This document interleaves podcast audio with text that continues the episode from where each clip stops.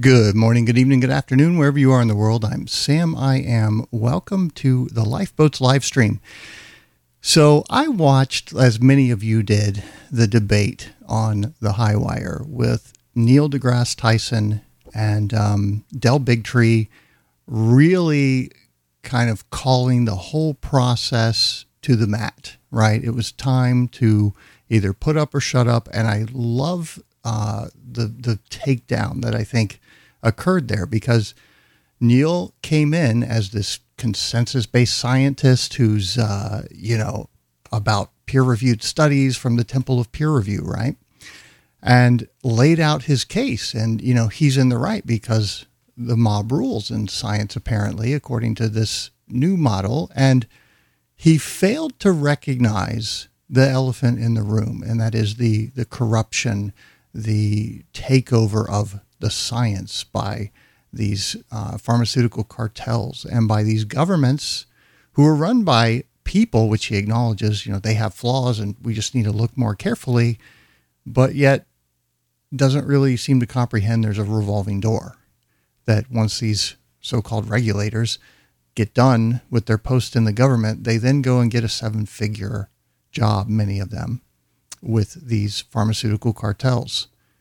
And so there is this process. I mean, we just saw the Sackler, uh, the judge that over that looked over the whole OxyContin thing. You know, where they hooked a bunch of housewives and and um, unsuspecting suburbanites on opioids by lying to them and getting not just not just them lying to them, but training the doctors to lie on their behalf. And then you had this DEA that was apparently powerless to do anything about it. Remember the whole Dr. Claggett story?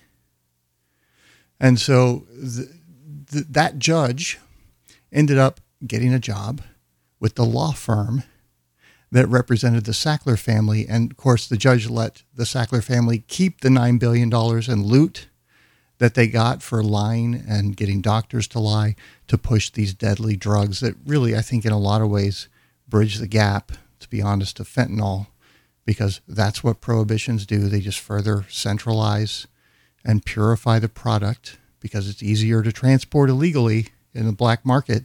Same thing that happened with alcohol. That's how we got spirits. So, uh, you know, this this same process is going on, and there's another perfect example. He lets them keep the nine billion dollars. A few years later, he's working for the law firm that asked him to let him keep the nine billion dollars what do you suppose his pay is? I bet it's pretty damn good, you know? But that's not a corrupted process. I mean, that's that's justice. That's how the system works.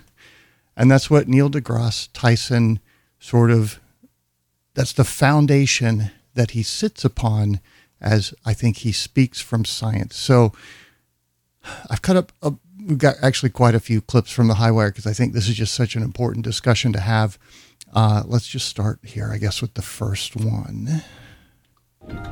The scientific truth is what you establish to be true. So these are some clips in the early days of kind of over the years of him laying out, making his case. Through experiment, observations, repeated, right. verified. And when that is done, it is true whether or not you believe in it. And if you're going to base laws and right. Eh, on, on something that has to apply to everybody, it seems to me the objective truth should be your primary motive. An hypothesis, you test it. I get a result. A rival of mine double checks it because they think I might be wrong. They perform an even better experiment than I did, and they find out, hey, this experiment matches. Oh my gosh, we're onto something here. And out of this rises a new emergent truth. It does it better than anything else we have ever come up with as human beings. Sounds good, right? If only it worked that way. Unfortunately, if it goes against the consensus, it gets ruthlessly attacked. That is what science has demonstrated over and over and over again throughout the years. This is science. It's not something to toy with. It's not something to say, I choose not to believe equals MC squared. You don't have that option. When you have an established scientific emergent truth, it is true whether or not you believe in it. And the sooner you understand that, the faster we can get on with the political conversations about how to solve the problems that face us. You're- and of course, as soon as you can acknowledge, Neil, that the data established for that consensus that that, that group think is looking at to determine that, well, this is the consensus, is put out by an organization that's been compromised. That maybe they have a stake in the game here. I mean, the NIH, what did they get? $400 million from Pfizer? That's a lot of money to hand out to folks. That could that could get you some nice kickbacks. Of course, none of that's happening. No. For intuition, you want to rely on rather than a pure statistic. Okay. So here he's kind of explaining and laying out his case for why humans are really irrational beings and why science is is the unsoiled empirical truth. Okay, because you know we're we're very emotional and we get attached to seeing things like sudden deaths, right? And this is kind of what I learned over the last week. I've been arguing quite a bit with some of the, the pro-vaccine crowd uh, that uh, you know they want to they want to exist kind of in this box of this is the truth. Hold on, let me just play a little bit more. And that gets us into trouble. Right. Because our feelings matter so much to us. Right. And in the face of raw statistical data, it's so easy to say, I'm good with my feelings. Right. Because I, I trust my feelings on this. So, this pro vaccine crowd, uh, able to gather my thoughts there, they come at you with this holier than thou attitude, and this is what it's based on. It's based on this this sort of arrogance that oh you're just acting emotionally because you haven't looked at the data. The, and the what is the only data that you're allowed to look at? Well anything that comes out of the temple of peer review because it is you know this soiled unsoiled one true truth the scientific process and like i'm standing here on the ground looking up at them at the top of their temple of peer review saying hey guys uh, the, the foundation is is eroded away here there's some termite damage. I, I, don't think the thing's structurally sound. You should you should come down and take a look at this. And they're like, What are you talking about, Sam? The view is great from up here. Come on up and look. And I'm like, No, I'm not going up there because you've got structural problems down here. And that's the elephant in the room that they don't want to acknowledge. And I think this sort of it's it's this attitude that he's expressing here that prevents them from being able to sort of step into that paradigm in the first place. Are you for scientific oh, wait, wait, wait, wait, The scientific truth is what that face us. Your intuition, you want to rely on rather than a pure statistic. Mm-hmm. And that gets us into trouble. Right. Because our feelings matter so much to us. Right. And in the face of raw statistical data, it's so easy to say, I'm good with my feelings. Right. Because I, I trust my feelings on this. And it's very hard to trust dispassionate data when that happens. there is an entire industry within us, in, in, in society, right. that has arisen to exploit your inability right. to think statistically, and it's called casinos. You have people rolling dice, and they'll, they'll throw the dice harder to try to get a bigger number. Right. or they're in the roulette table and and why are you betting on seven continually? Well, it's due. So how do you know it's due? Right. And the roulette table shows you the previous um, 10 rolls or so, right. and it's not there. And I say, no, it's not due. it's the same likelihood. Right. Doesn't matter. It doesn't matter. That's foundational. Yeah. To all, to so much of the intersection of science with the public. Now, when he says foundational, what he's actually saying there is that is the box within uh, that science exists within because that's what science is. It is a box that you step into. Now, it's a it's a great box. It's, it's filled with a lot of wonderful tools, that can help you answer a lot of questions about what's happening in the box. But at the same time, it requires that you disavow anything that exists outside the box. Accepted consensus science, right? If it can't be measured, if they haven't figured out how to measure it, then therefore it doesn't exist.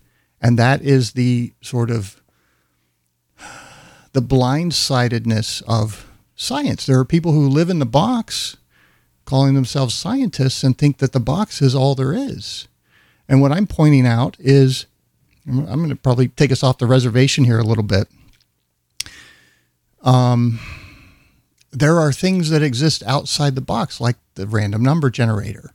Remember, that's just been running for years, and then right around 9 11, it starts not being random. It starts being 1111111 or 0000, a bunch in a row, right around the event. And it's like, maybe, guys, our collective consciousness can somehow sort of manipulate the reality. And the way I think of it is is like this: um, flashcards. You know, you flip up a flashcard. Those are frames, just like you would in the video that you're watching now. I'm sending out 30 frames a second. Movies are 24. They used to be. Live sports are now 60 frames a second, so it looks really crisp and really good. Well, reality runs at billions of frames per second that are bridging these moments, letting us experience moving through time, through the time dimension, when really all there is is the now. And in this, with each of these cards, that's the next fraction, you know, trillionth of a second, whatever it is. And each one of those moves you from one reality to the next, to the next, to the next. And I think that we kind of, as individuals, we have the ability to choose which card comes up next. Do you want this card or do you want that one or this one over here? And that is what our thoughts are. They are guiding us and directing us through these potential flashcards pop, pop, pop, popping up all the time, leading us to one reality or another. And it's up to each of us to choose individually and also collectively. And see, if you accept that science is all there is, that this box that we're sitting in is all that exists and there's nothing outside the box because science would be able to see it and measure it and acknowledge it, right? But that's not even remotely the case because there are things that exist outside the science. And what science is effectively doing with that kind of a model is it's limiting the choices in front of you, speaking in terms of those cards of what realities are possible, what poth- possible paths we have to go down as a society, as well as you have to go down as an individual. And what I'm saying is maybe it's not just the box here that is science, which is you know a very useful tool, but maybe if we open our mind collectively, more choices start to emerge, and we start to break the laws of science. I mean, he's going to go through some gambling. He's doing this casino thing. Let me actually play a little that bit. it leaves us vulnerable in a way. Mm-hmm. Okay, I don't mind putting a person forward if, if they're communicating accurate statistics, Yeah. but it leaves the, the door open for abuse of this. Our brain wire And by abuse, he means anything that fits outside of the box. But the reality is, you know, I think these ancient cultures and so forth that are out there, they told us how to uh, basically expand the frames of possibility lying in front of us in every moment, and that that those lessons are encoded in sacred geometry. There's the uh, Flower of Life Metatron's cube uh, Bashar exercise where you kind of trace your way around. It's a it's a flat 2D image, right? But if you trace your eyes around in a certain method, it will appear as a three dimensional square. That's the whole kind of cool thing about the flower of life. And what he has you do in this exercise is sit there and trace around from the outside, the back, top back corner, down around to the inside corner sit there for a minute, dwell on it, and then go back out and see it as 2D, 3D, 2D, 3D, 2D, 3D. What is that doing? That is exercising the part of your brain that allows you to perceive more. And by more, I'm talking about things that exist outside the box that is science that are going to let you, as those frames are popping in, popping in of reality, of potential, of ways to change you, change your life, change the universe that we exist in, exercising that muscle is the way to get new cards that maybe let you go into the casino. And, you know, he's given some examples about a bunch of um, uh, scientists went and did a conference in LA and it was like, the, or in uh, Las Vegas, and it was the worst take for the casino because none of them played because they understand the odds. Well, what if exercising that muscle allows you to choose a card where it is red on the next spin?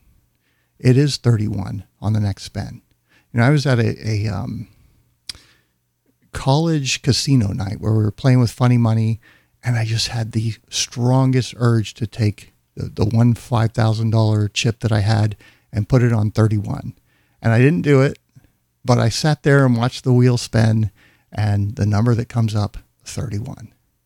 It's like, how does that happen? What are the odds that I'm just going to get this irresistible urge to put the chip on 31 and then it lands on that in the very next spin on that exact table.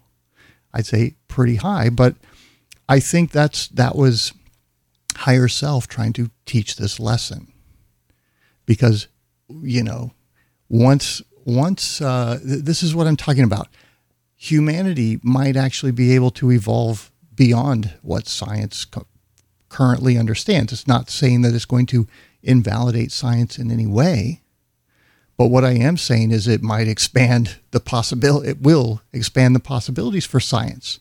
And it might be that casinos cease to exist because people can just go in and choose which card pops up in front of them next because they've exercised that 2D to 3D muscle, that same one that goes from 3D to 4D, that lets you sit outside to some degree and choose the path that you go, that you travel through the infinite possibility.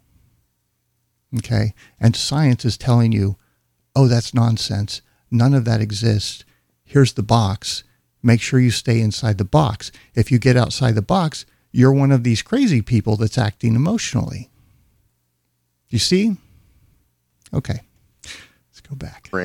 Does not lend itself to embrace or absorb statistics. The right. uh, Oh, sorry. I just see, didn't realize that quit. The spaces just died. Lovely. Once again, it's asking me, what, what happened? Uh, yeah, you just killed my spaces chat. Thank you. Twitter once again. Oh boy. Yeah, may not have spaces this time. I'll see if I can get it going here in a minute. All right, let's keep going. Are you for scientific debate? So, uh, in a scientific debate, here's how that unfolds. We start having the conversation. Well, what about these data? Well, what about these data? I think those data are flawed, and here's why. Well, how about this? Yes, that's a debate. But you know how that debate ends? It ends where, you know, we need this new data set to resolve this difference. Now let's go have a beer. I have never seen that happen in a political debate. And what I've never seen happen in one of these debates with these vaccine pushers is them being willing to come down from that temple and look at the structural rot, look at the corruption, look at the graft, look at the results, honestly. They, they won't do it because they've relied on it. They've staked their reputations on it. We love to be right as humans. And they don't want to think that they were wrong. Not only were they wrong, but they told a lot of people to go and do something that was wrong and potentially harmed them. That's what you have to like recognize these people are up against. This is why there's such strong opposition. And what we don't what we have is not scientific debate. It is the pushing around of propaganda, and these guys don't even recognize that the institutions that they're relying on have been corrupted. This is all that's accurate. Okay. Though it be off the internet, it's Right, accurate. right, okay, very good. Uh, but I can I will simplify that. Okay. The scientific method is do whatever it takes to not be fooled that something is true that is not, or that something is not true that is. Did I say that right? Yeah, yeah, yeah, right. I, I get what you're saying. Yeah, okay. Do whatever it takes. Does it mean get a chart recorder? Uh, right. Get, get a get a friend to verify? Unearth someone- it in any way possible that any you can. way possible. Yes. Okay. I don't care what it is. Yep. You don't want to be fooled into thinking something is true that isn't, or something is not true that is. Period. Right. And that sequence is the unpacking of that sentence I just uttered to you Totally. to try to systematize that process.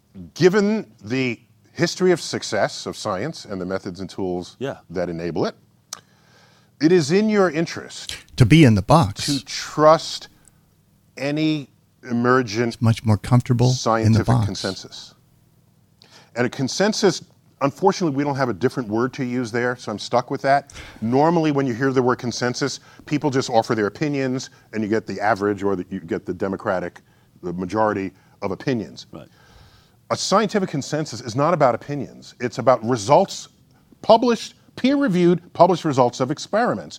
And we speak of that Of course, those peer reviewed published results, you know, like the studies they did for the trial, what do we know about them?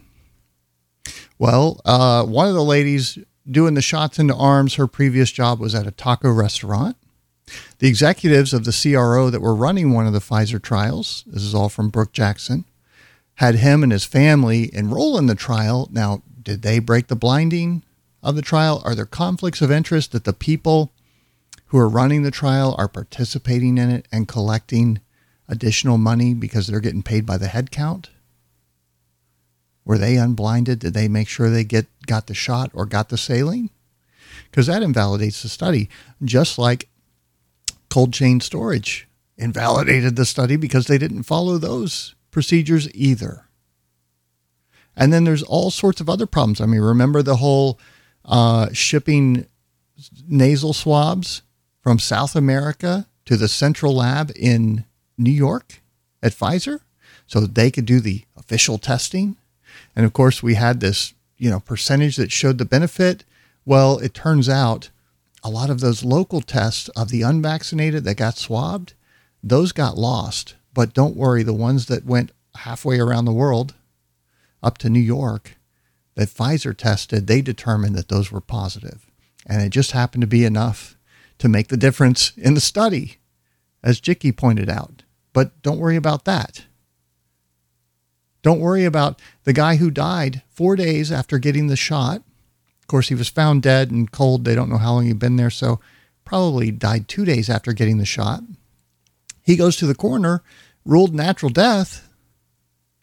Was the coroner informed that this guy had taken part in an experimental gene therapy? No, he wasn't. Did Pfizer do anything other than write it off as a natural cause? That's exactly what they did.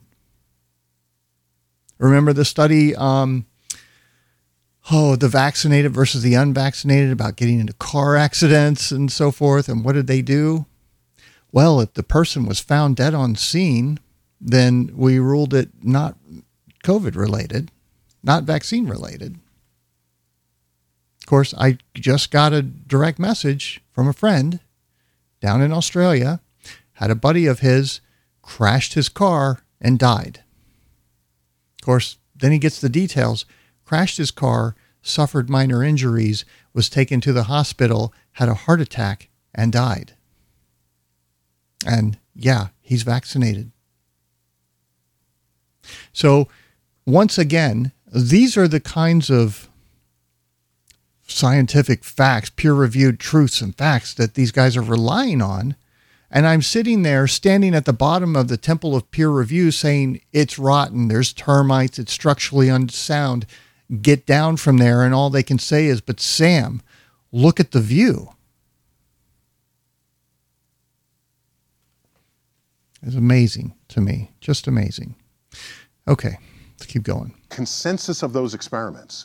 If they lean in one direction, it is in your interest to lean follow with that it. direction. Correct. In the, Then you won't, you know, like get your hospital privileges canceled, get fired from your job, uh, have your professional accreditations deleted one by one, lose your license to practice medicine, and then sit there with six figure college debt that you can't pay off?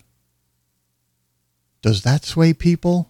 What do you think, Mr. Tyson? I think uh, for some of those quotes, I said trust the scientist. Yeah. Yes, if the scientist is representing a consensus. If A consensus funded, brought to you by Pfizer, they're isolated, brought to you by the NIH, profiting $400 million off of these shots that they're pushing and mandating. But it's totally independent, and they are the unsoiled truth. it's like what's going on here? Historically, Galileo breaks the system. Newton breaks Well, the system. well, Galileo you know, birthed, right. Uh, birthed the system. right. Okay. Okay. So yeah, he broke something that was not established through scientific through Oh, scientific inquiry. Right. So we can't. w- With So there was an emotional thing going on that's definitely not present in today's science, is what he's saying there. Now we are objective, fact based. We have the scientific method and we stick to that, and it is infallible. start with Galileo and move on. Okay, so so we have a consensus. What I'm telling you is there are people working on the edges of that consensus, and people say, "Oh, that's a new thing. We can add to this." All right. Right. And if it's successful, it immediately gets absorbed. Right. Okay, sorry. I was fixing uh, Twitter spaces over here, tweeting that out. Okay, so yeah, it does get immediately absorbed if it fits the narrative. If it doesn't, it gets immediately and ruthlessly attacked. And not only that, in the latest iteration here, the people pushing anything that's counter, that runs counter narrative, are getting silenced and deplatformed and shut out of the process of the discussion right? I mean, look at the lab leak theory. Fauci's got multiple emails. I, I actually I did a a show with uh, Kevin McCairn on his, the, the Raccoon Commander, and we had you know like four hour discussion on all of this this topic of the history of these biowarfare programs and how this thing developed and how the industry really kind of molded around it. Um, it's it's fascinating. We can go into it later, but I don't want to distract too much here. Um, he laid out really how this, how deep seated, um, what's happening ha- has has its roots in the military, in biodefense, in, in bioweapons development, that actually you know came out as well. They're they're developing bioweapons, and that kind of got some bad press. So then they came out with a declaration that we're definitely not going to do that unless it's for defense. So then they just went in and changed all the words that said offense to defense, and they're doing they've been doing exactly the same thing, and very much the the vaccine injury. uh, I'm sorry, the vaccine industry that has developed around that has developed with those principles in mind. And this is one of Kevin's like big messages. And I actually apologize. I spent a couple hours editing it and then actually lost all of these clips reverted to a saved copy and I lost all of Kevin's edits. So I've got to go back and do that again. But it was it was a really eye-opening discussion for me to kind of see how uh, the the the whole yeah just bioweapons development and, and the U.S. military has been driving so much of what the flu. It, it's like the two have gotten into bed and we don't even recognize it in a lot of ways. And and there's also there was another guy Nick that did a spaces that I jumped in on and he walked through the history of HIV and his hypothesis is that because they were using primates to do a lot of these vaccine studies that this may have been where HIV came from from all of this sort of experimentation and so forth and uh, putting that into vaccines and then mass injecting people that might have be that might be what triggered some of this these conditions that we see as HIV. So it's just a it's a pretty dark road to go down, but that's what we did, and um, yeah. So let me just leave it there, and we'll go on to the next clip analysis and flagrant conflicts of interest together with an obsession for pursuing fashionable trends of dubious importance science has taken a turn towards darkness. Again another wait, another wait, editor. Wait, let, let me just let me go, read go, this for you and then we'll hit it. So that was one of the like uh, two decade um, lancet journal editors that was making those comments about how this whole process has been corrupted by these pharmaceutical companies. You can't trust what's in these journals anymore. Like what is the point really Mm-hmm. Dr. Richard Smith, just to give the body of the, the concern here, uh, BMJ, uh, scientific peer reviews are a sacred cow. This is what he has to say. He says Richard Smith, who edited the British Medical Journal for more than a decade, said there was no evidence that peer review was a good method of detecting errors and claimed that most of what is published in journals is just plain wrong or nonsense. And lastly, another editor, um, Marcia Angell, uh, and she's from New England Journal of Medicine, she had this to say about the same issue.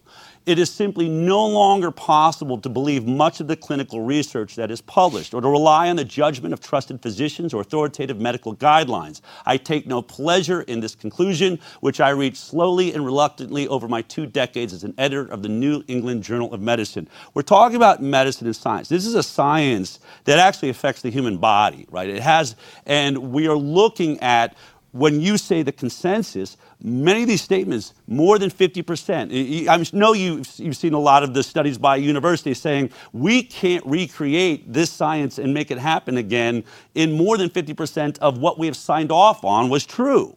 And so that no, begs the question. No, they didn't sign up for what was true. Just be clear. A published research paper is not in and of itself the truth. Okay.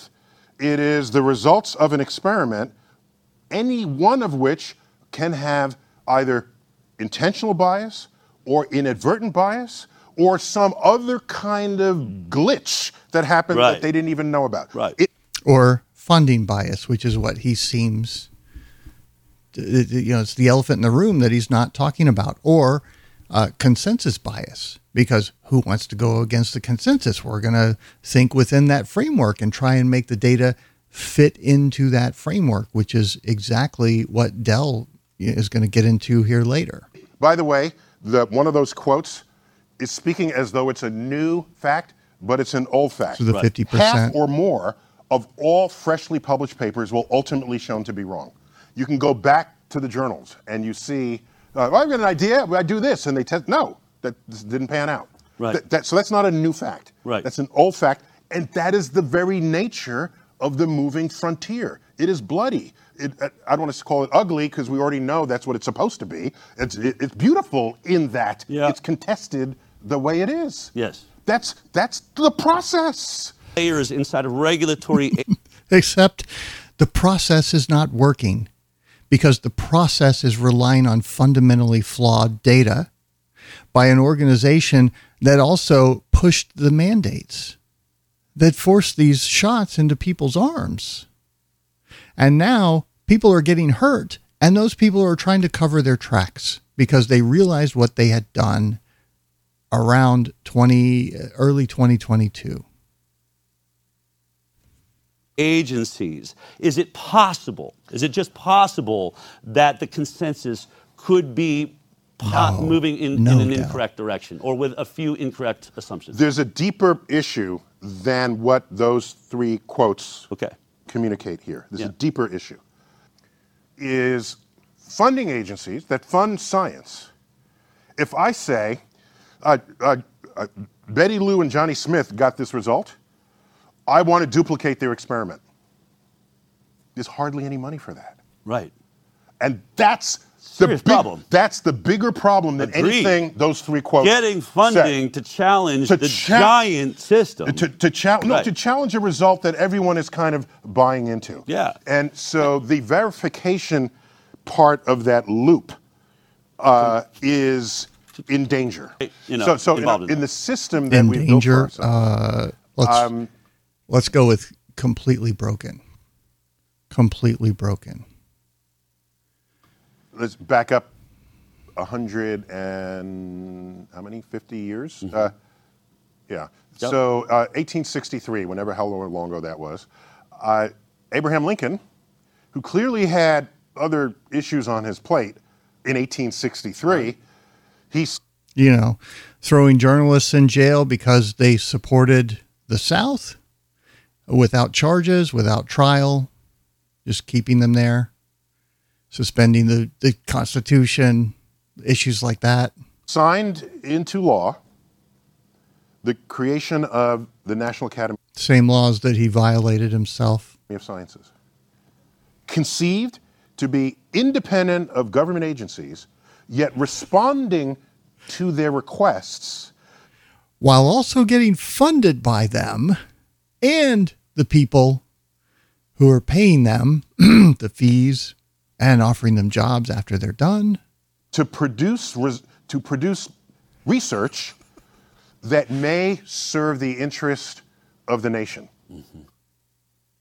and definitely not them and their future careers because that never has ever corrupted the process or maybe you know just to cover up the horror show that their policies have created so that they can get away with mass murder because that's what we're talking about here.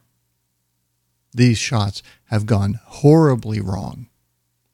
Neil deGrasse Tyson is completely oblivious to this because he's only listening to the people who were complicit in what's been done to to humanity here. And he's going to pretend like everybody else, oh, those crazy people outside the box of science, they don't know what they're talking about. We don't even need to listen to them. The structure is fine. I, I'm standing on it. I'm standing on the temple of peer review. Therefore, it is sound. Our health, our wealth, our security. Right. Okay. Other agencies have come up since then. Of course, the National Institutes of Health, the um, and so. But let me specifically speak to the National Academy of Sciences. Other than a sort of a foray into eugenics, like I said, this was a very big thing in its day. Yeah. by and large, when they publish a, a, a paper, it's some of the best scientists who are elected to that to those positions analyzing research to give you the best available data at the time. Is there is there is it wrong to assume some level of, of objectivity in those spaces that they, if they're government agencies or signed in by Abraham Lincoln or the Yes. NIH Yes, that that they're keeping themselves apart from the the funded you know entities pharmaceutical or you know sciences that that we trust these agencies because they keep themselves out They, of the loop they are comprised primarily of independent scientific researchers, typically in universities. Right. So, so Oh boy, yeah. The universities. The universities where the people there, you know, like in Minnesota, where you've got a half dozen that are making more than a half a million dollars a year in salary. Why? Well, because the government guaranteed loans for everybody.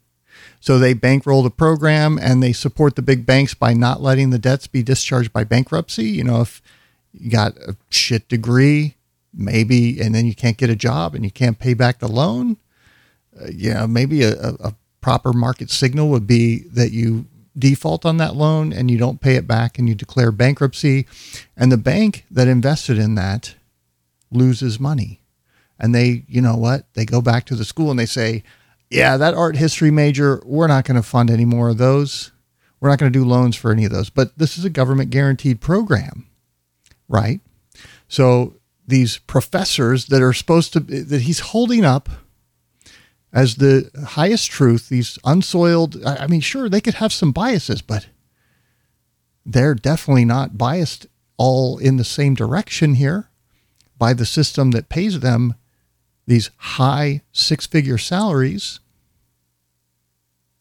And they can be totally counted on to give the public the unvarnished truth. I mean, this is just such nonsense, right? That whole system exists because of those government guarantees. It has been corrupted. This is why college tuition has grown you know, way out of line, way out of line with clothing, with fuel inflation, all these other inflations. Colleges are just going off the charts. And it's gotten so ridiculous that now you have the Supreme Court subsidizing the universities, the salaries, those six figure salaries that they're paying to all those professors, as well as the big banks by giving this six, by ordering $6 billion in college uh, student loan forgiveness. Those are subsidies now because the system, they can't just keep demanding more and more money like they have been for college because the whole thing's falling apart. So now they're just subsidizing it on the back end to keep the scam going and keep keep everything growing. We're going to need another 20% next year, guys. Cost of college is going up. As they brainwash you in their schools, you got to go to college. You got to go to college. You got to go to college. What does that do? It gives you six-figure debt so that when you're a doctor out working for a hospital and they threaten to fire you if you don't shut the fuck up about the vaccines that are 100% safe and effective even for pregnant women despite no testing on pregnant women, you do it because you won't have any chance in hell of paying back that student debt. You can't discharge it in bankruptcy. And if you haven't paid it back, they will fucking take it out of your Social Security.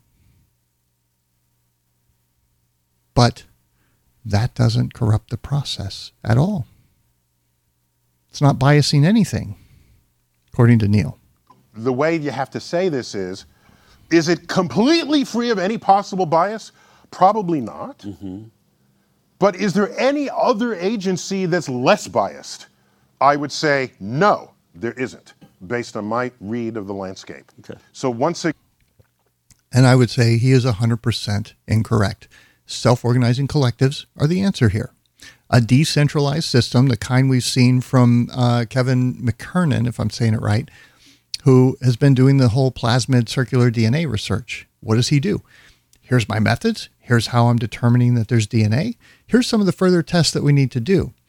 What do other scientists do? They read that and they go and duplicate the tests using a different method and they come up and you know the tools and, and equipment that they have available in their lab and they come up with a very similar result confirming this is you know it's the same thing but it's just without the temple of peer reviewed of, of peer review where these professors who have a very very strong they can't get that kind of they can't get half a million dollars a year at a lot of other places folks so they are very well invested in keeping that paradigm going they will bend over backwards with facts and data to to reinforce that that paradigm that supports their way of life.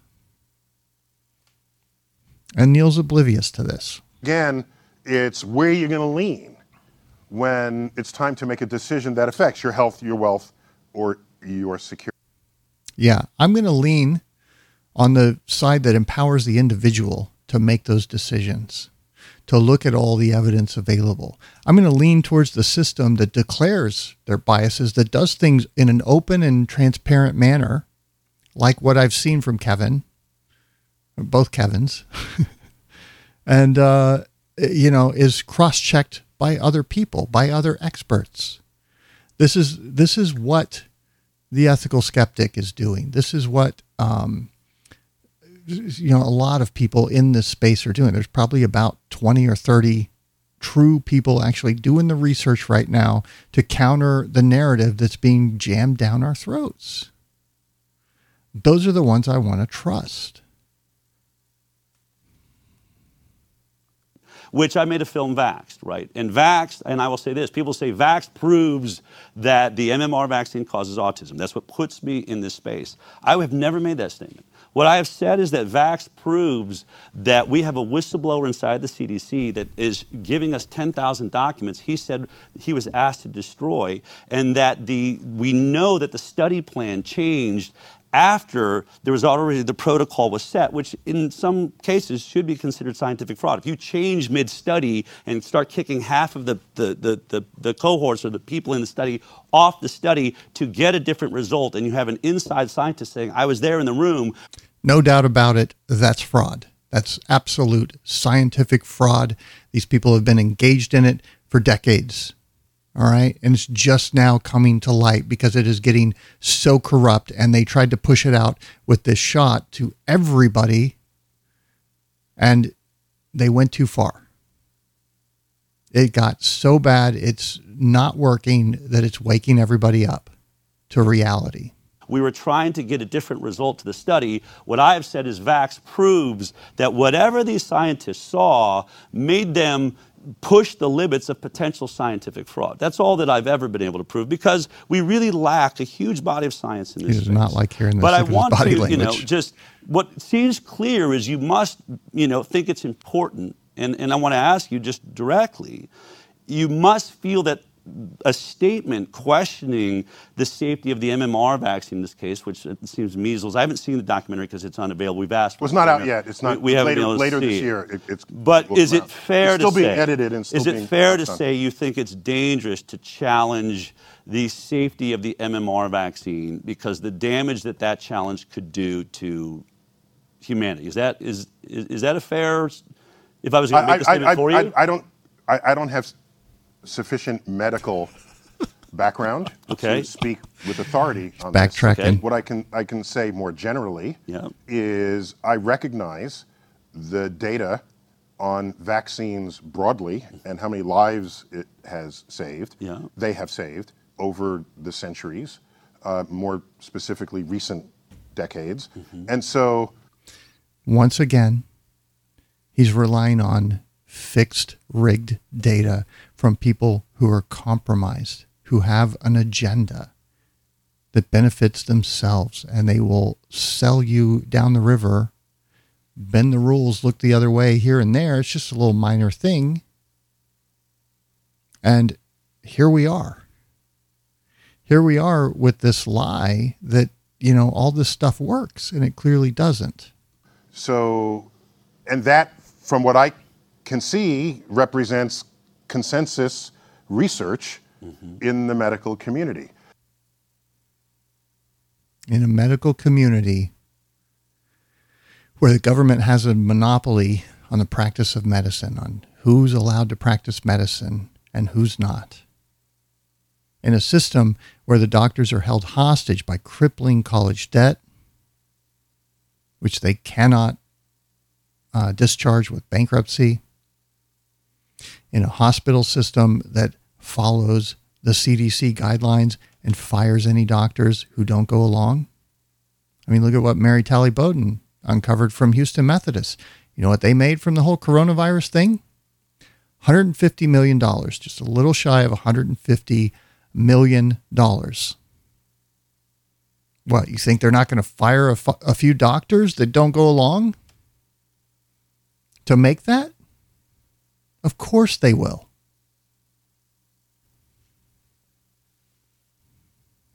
So, when I communicate this to, Yeah. to the Yeah.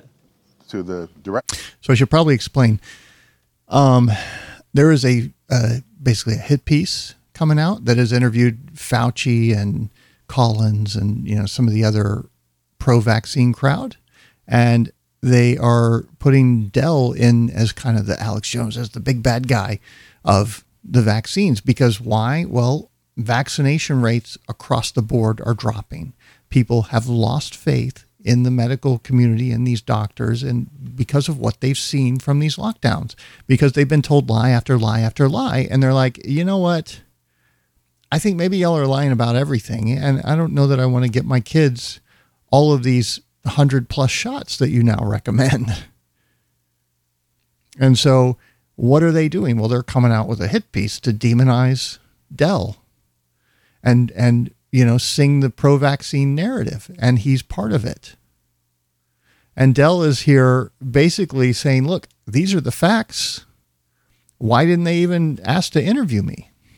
The film director, Yeah. um, are you going to say that the body of videos of you speaking publicly and passionately about what you are sure is true, that that is insufficient to It would be how you insufficient actually. if it isn't providing the science with which I reference and the data that I reference. You talk about data. Mm-hmm. By the way, other things like people sat down Right, for interviews okay. because we don't have reams of footage of them speaking with huge in huge rooms of people. You have the charisma and the Yeah, platform do. and all I- of that. And look, if I see the graphs and I see the articles and I see my statements about Horton saying things like, you know, we can't trust the peer-reviewed science around things, and the, and the point that I'm making, and also the point being this that.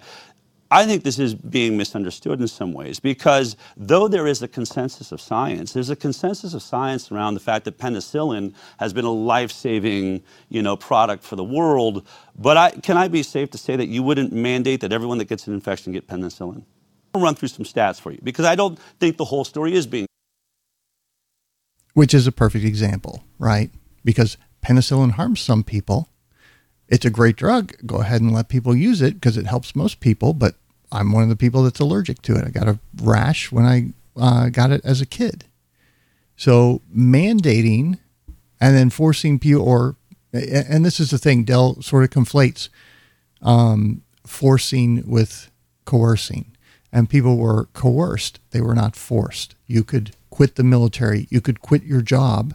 Not an easy choice, not an easy road to go down. In the military's case, they treat you like a felon, don't let you own guns or vote, I think, even. So, anyway, okay. So then they get into this measles outbreak that happened at Disneyland. There's a study here, and Dell's pointing out here's the data. Here's what I want your film to address. Not the public, what they're going to do is go and capture those sensational comments that he makes in front of crowds and portray that without his data. And what he's pointing out is if you're really about getting the answers, getting to the bottom of this, here's the data I want your producer to include. If you're going to talk about me, talk about the data that goes along that backs up what I say.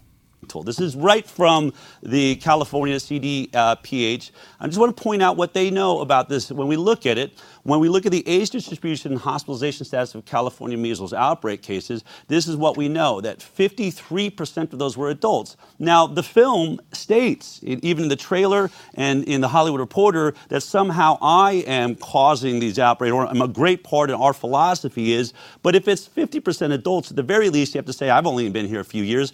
I didn't make these adults not vaccinate. But when we go deeper into the data, what we find out is many of them were vaccinated. You know, when we look at this, we know that 31% were actually vaccinated, but there's an additional uh, 38% that they were unknown, and they all claimed, 20 of them claimed, 20%, I mean, half of them complained, you know, claimed to be vaccinated, and the other ones weren't sure. We had to assume in that age group they probably were. So we had about a 50% vaccine failure, which is to your point. The vaccine isn't doing the job we thought, which is lasting for life. And then lastly, uh, when we look at it, when we look at what strains were out there, 30% of the cases in California were being caused by the vaccine itself, vaccine strain. Yet all of the news is that the anti vaxxers, the unvaccinated babies, are the reason this outbreak is happening. I can tell you right there that is just simply not true that you have vaccine failure is a huge part. You have the, the virus being caused by the vaccine is a huge part. Now, I'm not saying that they should be blamed more, but what I'm saying is the entire conversation is not being held in public. And as you've pointed out, this other But just a sec, perspective isn't that- getting that's any a published funding. paper, That's right. published by So what do you mean it's not department. happening in public? What do you mean? I would just say that, that that part of it isn't being stated in this documentary. That part of it isn't being stated by the news. It's not getting the headlines. What's getting the headlines is the, the, the smaller group of the unvaccinated individuals because that gets hyped, that sells headlines to your point, but it doesn't actually represent the overall problem that if we all sat at the table is a much more complex issue we should be discussing. Instead of lopping it all on, it's the unvaccinated children that cause the problem. No, actually, the biggest problem in the vaccine program is the waning of vaccine immunity. And 100% correct. And I want to, I mean, he's talking about the studies coming out, and he's like, well, what's wrong? That was done in the public, that was published. Well, then you, you, he's to, Neil, you're totally failing to recognize that brought to you by Pfizer is funding the mainstream media that then goes out and disseminates the information to the tune of 2.3 billion dollars a year and that that money is driving influence in the way that they report the news because if they pulled it, people are getting fired.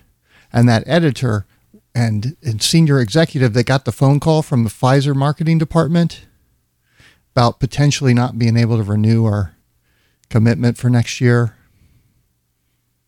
of $600 million, CNN. Well, they want to keep their job too. So they go off and run with whatever narrative they're given. Give us give us uh, stories about uh, strange ways that people have heart attacks. So then what do we get? All kinds of uh, skipping breakfast, uh, sleeping late, sleeping too much, not sleeping enough, getting scared, uh, storms can cause heart attack. All of these things cause heart attacks all of a sudden. And it's because they were trying to normalize it. So you have a main you have it's it's more than one component here. And what did we find in the uh, the UK data?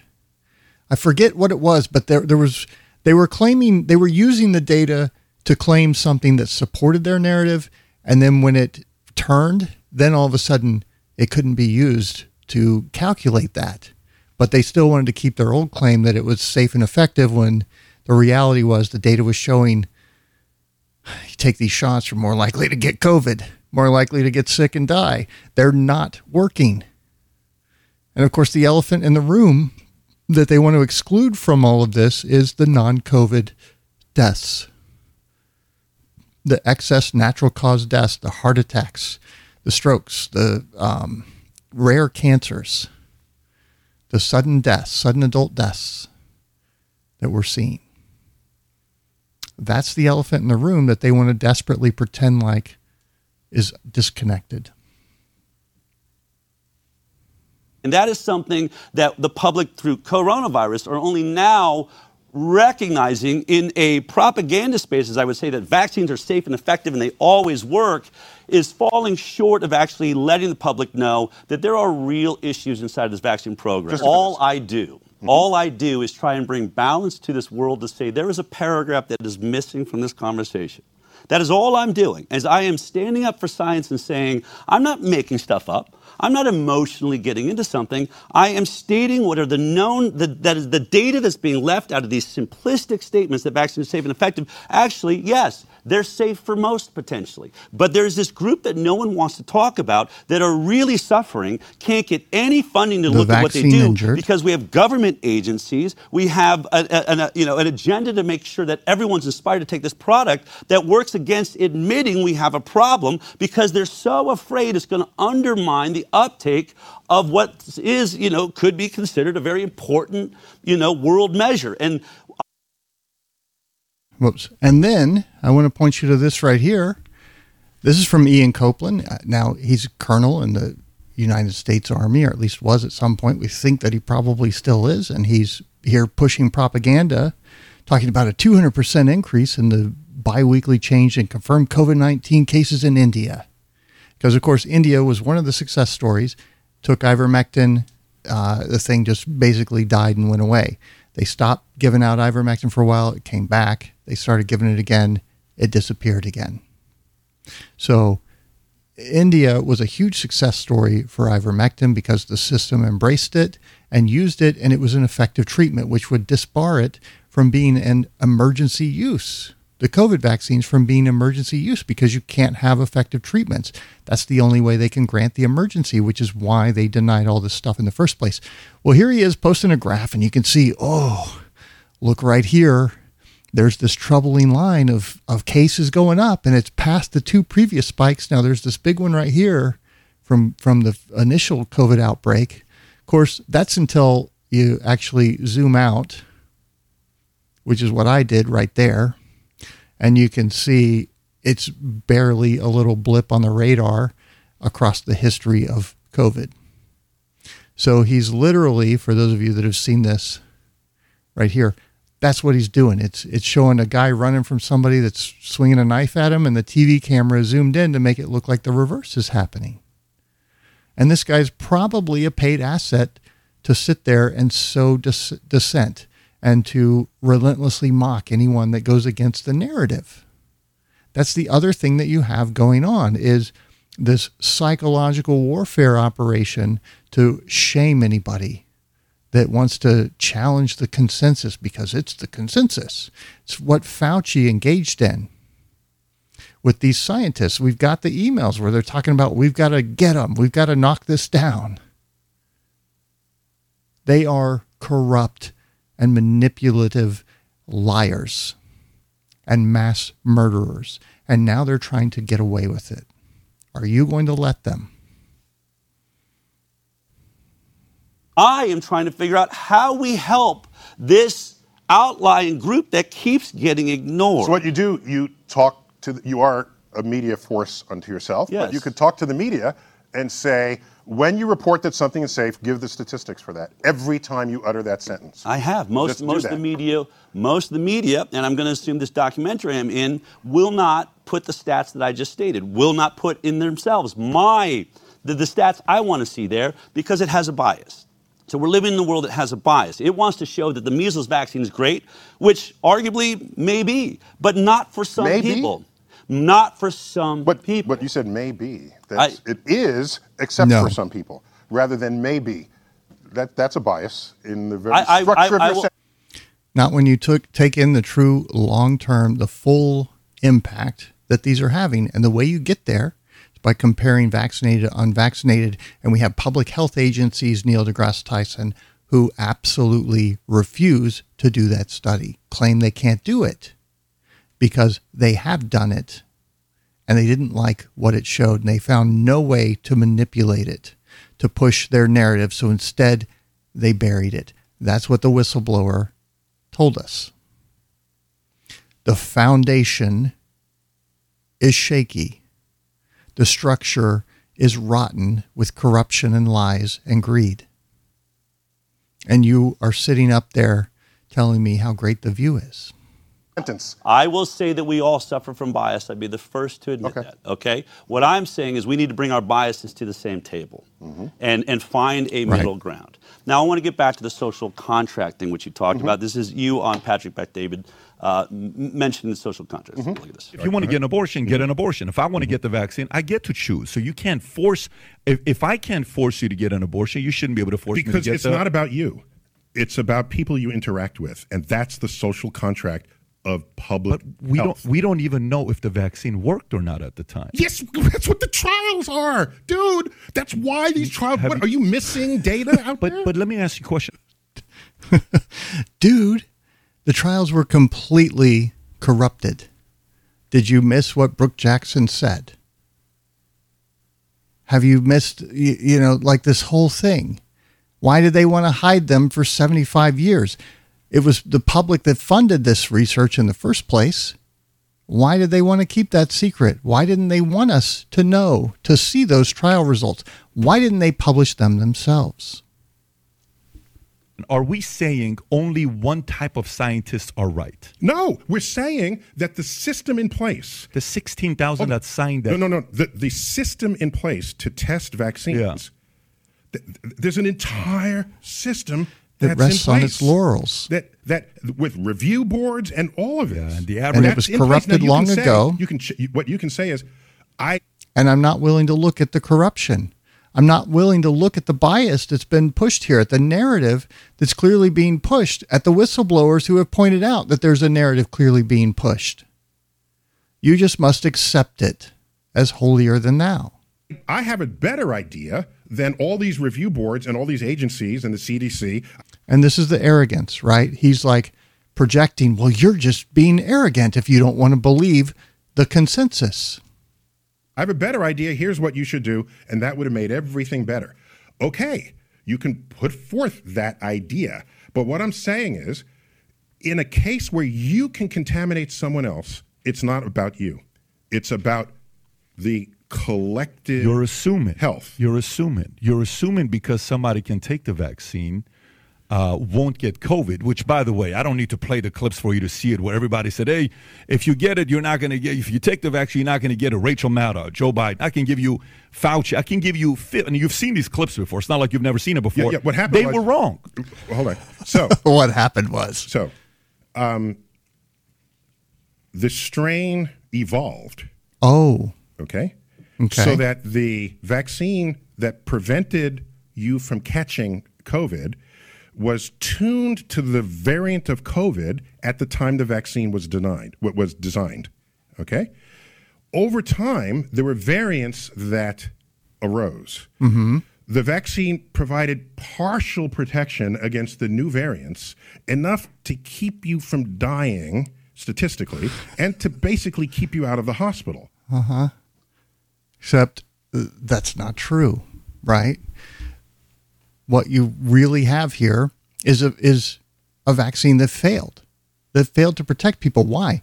Because they only encoded the S the spike, the spike that is the most uh, that mutates the and changes the most. That employs all these methods to disguise itself and evade the immune system. And of course, you compare this to natural immunity, which is far more broad because the immune system is actually sniffing not just the S spike, but the nucleocapsid spike, the shell, the envelope of the virus, assembling all these little bits of DNA about it versus just the spike, the most uh, mutatable part, if that's the right word for it. So, like, they failed to develop something that was better than what the body would do naturally in an environment where you're not treating people. This is one of the other elephants in the room that Neil is ignoring here that I think we'll get to in a minute. So, you know, interesting points, good points. Is there any part of that that that you know science is always shifting? That's January. I don't want to hold you to it. Is that does that stand up? Is that still how you would answer that question? What I would say is uh, rolling the clock back Yeah. to March 2020.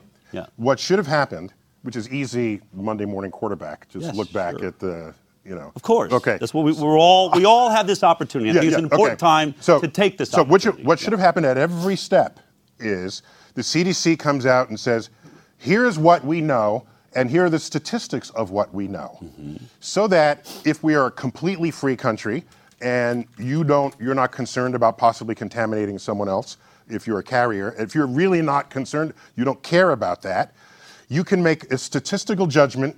Except we're not really taught statistics anywhere K through 12, but so so there should be a weekly set of charts. But that there- everyone there could wasn't. see. Everybody could see. We never But saw the wasn't. charts, and I was complaining. about I don't think the anyone beginning. made the charts. There wasn't. Remember when we went through how they were going to take all these uh, VAERS reports and phone calls and the VSD data and so forth and roll it all up into reports, and they, they would know within days if there was a safety signal. And then it turns out they underestimated by orders of magnitude how much injury and stuff. And then and then there was this massive backlog of tens of thousands of reports that they'd never you know just took them a lot longer than a few days to get through. And then you have the CDC not investigating a single death uh, you know let in from VAERS that's alleged to be related to the vaccines until there were 5000 reports of death. And we know from Brittany Gavin that her case still hadn't been reported to this turned over to the CDC for investigation after 9 months. This is a an intentional um logjam. All of these are that they've created because they don't want to know the answer to these questions. were some charts. We- there was charts we- happening in Israel. There's charts happening around the world. We were getting charts. They just weren't being shown to us. Oh, oh. Okay.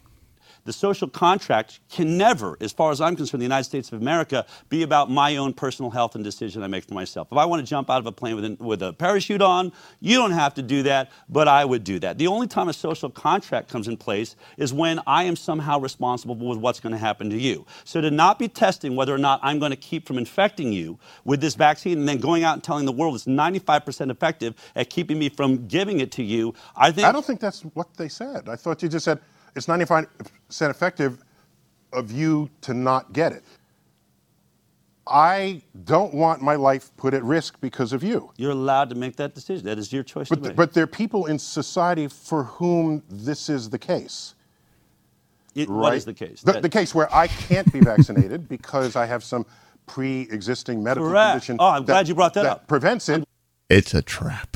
Glad you And brought so that up. now you Right. Uh, and then you spread it to me. No, isn't no, that part no. of a? But, but here's isn't the that part of point. the social contract? Uh, well, here's I agree. Yeah. I have Vaccine a problem didn't with stop what the vaccine infection, did it? does. What we actually now Just know, masked do- the it does is it masks your symptoms. It takes your symptoms away so that you don't end up in the hospital if it's going to do the one thing that they promised it does. Mm-hmm. Sure. So what it Turns actually you into does is it super turns spreader. you into an asymptomatic carrier, where you might be sick and stay home and not infect that immune suppressed child that's Mm-hmm. walking around. You're walking around thinking you're perfectly fine. So the vaccine is actually more dangerous than the social contract because I am walking around with a disease I do not know I have. If the if the product does what they promised it does, you just turned this person into the biggest problem we were all told this was about was asymptomatic That's right. carriers. If it does not stop infection, if it does not stop transmission, it only protects That entire social contract claim is fraudulent. And, and Dell just did a knocked it right out of the park. protects me from symptoms, I'm actually being turned into a potential killer for that immune suppressed person that's So, walking around I- out there. I don't know- And I've been robbed of the only signal I had I that I was know infected. that risk. So I live in this small town, and I went to the grocery store last week, and uh, it was you know like nine o'clock at or close to nine o'clock at night, and I'm checking out with just a few things, and they have, and this is you know family grocery store, not not a chain or anything like that. they had like a white mayonnaise jar with a lady's picture on it asking for donations. She needed an ultrasound for her leg. And so I asked the girl, you know, uh, what what happened here? It's, it's somebody from our little small town, and uh, she says she needs an ultrasound. She doesn't have insurance and is trying to raise the money to, to get it. And uh, you know, I, I said, is she was she vaccinated? Do you think? And she goes, I'm not sure, but I, I think so because you know they all know each other. And this girl was, I, I don't, 16, 18, uh, definitely in high school. She told me she got the shot because her dad has leukemia, so is immune suppressed, and her mom is a respiratory therapist, so she got the shot too. And it's like I, I'm looking at this young, beautiful girl who has her whole had her whole life ahead of her, wondering, man, is she going? Is has her fertility been destroyed? Is she going to develop one of these turbo cancers sometime in the next ten years? Because this was another point that uh, Kevin, as well as Charles Rixey, really got across to me. And uh, I'm going to play you a clip from that show here at the end. Was that this thing is a timed it's it's really what they've developed is a time delay bioweapon that disables people whether it kills them or just they can't work. I mean look at what we've got with the disability in the us 3.2 million excess right now. That is massive massive disability. Why? Because of this delayed reaction bioweapon that comes in and targets the immune system in very specific ways to disable people and that's what they've been driving and funding partially through this vaccine lie. And this is something that I think Dell probably knows about but doesn't discuss because it's you know too far outside the box of science that he likes to sit in. And I doubt uh, Neil deGrasse Tyson is even comprehending this. But this is a system that has been weaponized against us, used, manipulated by the military to push their agenda. And a lot of what we deal with are the consequences as a result of them pushing that agenda. Okay. So I Huh? can't comment. I don't know the risk of you being asymptomatic and then not, or transmitted or not. I just don't know that risk. But you are aware that the reason we were all masking and social distancing was there was this problem, the virus that I could be walking around The that didn't know concern. I had it. It was a concern, Yes. right? Yes. And we thought the vaccine was going to, to end that, and instead it causes that even deeper. So if that was a concern, we don't know at what level. We know that was the reason for lockdowns, masks, and, the vaccine and ending this thing. Okay, you can we can say so much after the fact, and I'm saying at the time, you want to err, I presume, on the side of caution. Why not? Why? w- Yeah, like are these shots safe? Safe. What do we know about them? And that the answer to that is not very much. But to him, err, erring on the side of caution is well, we got to we got to avoid these deaths, and this is where we're going to get into treatment. the other elephant in the room that Neil deGrasse Tyson seems oblivious to. Wouldn't you do that? Uh, I'll, I'll, okay, because we had a product that when we looked at it, every animal trial of a coronavirus vaccine for nearly 15 years since the original Who's SARS we? coronavirus. With the challenge study. This, I said the world. I mean, we, We. is the world. Who's we? Pharmaceutical companies around the world. And they love to cite all this research that's been going on over the last decades, but like, can you give me one mRNA product that rolled out that successfully made it through the trials? Because, you know, that's why you're doing the trials. Pro vaccine pushers, right? Is to make sure they're safe and effective. Which one made it through that? I don't think any of them ever have. And this one didn't either.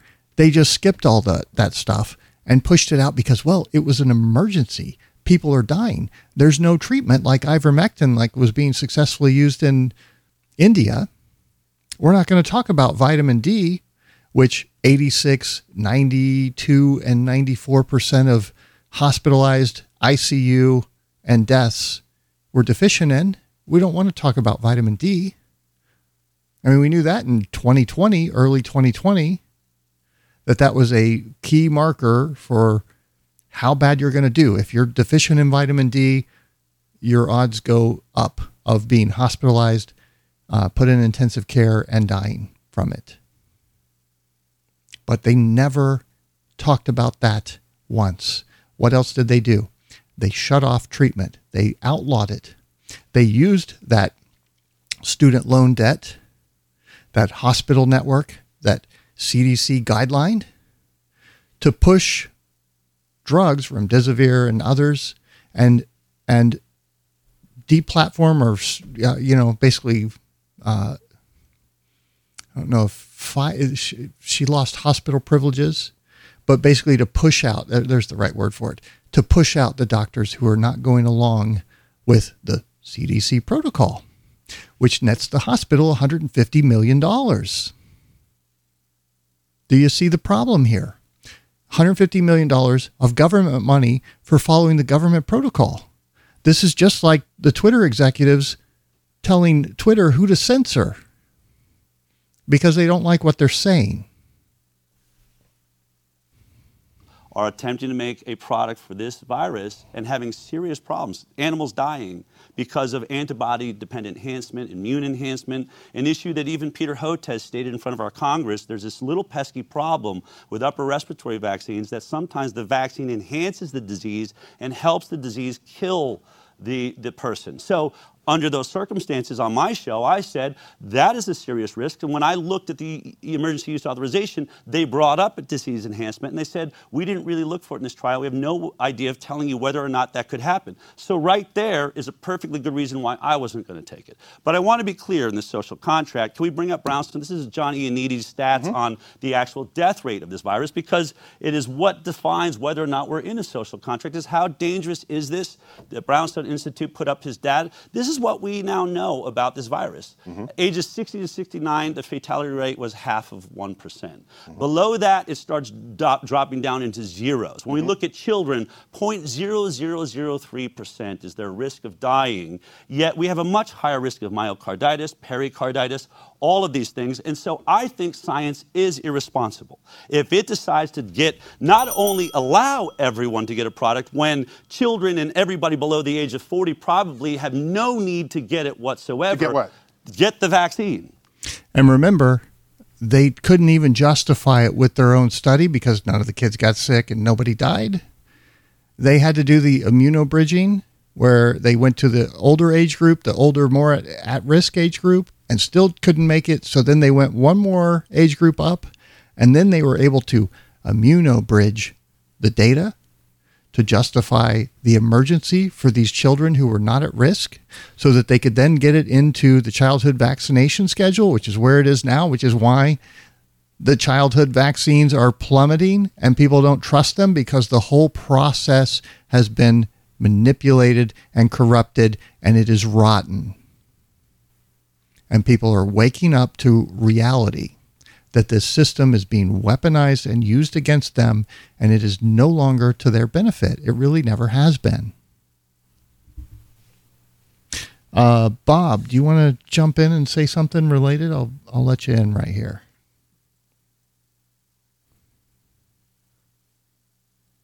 He's connecting. Give it just a sec. Hopefully, it didn't just die. Let me see. No, it looks like it's all right. Um, Bob, if you get connected, just speak up. And uh, yeah, he just dropped out. So maybe he'll come back. We'll see. All right, let's keep going. No need to get it because their risk is so low that in a low risk space, you know, to do scientific studies that show that you have an advantage, there would be very difficult. Just to be clear, when was that study published? Uh, that study was just published. Right. A couple, no, no, but let me point out that Johnny Ioannidis published in October of 20, uh, One. 20, 2020. See, he's trying to point out, well, we just didn't know. No, Neil, we knew about vitamin D and the fatality rate in 2020 before the vaccines were ever available, before they were approved. This information was suppressed. These people were silenced, attacked ruthlessly by the consensus.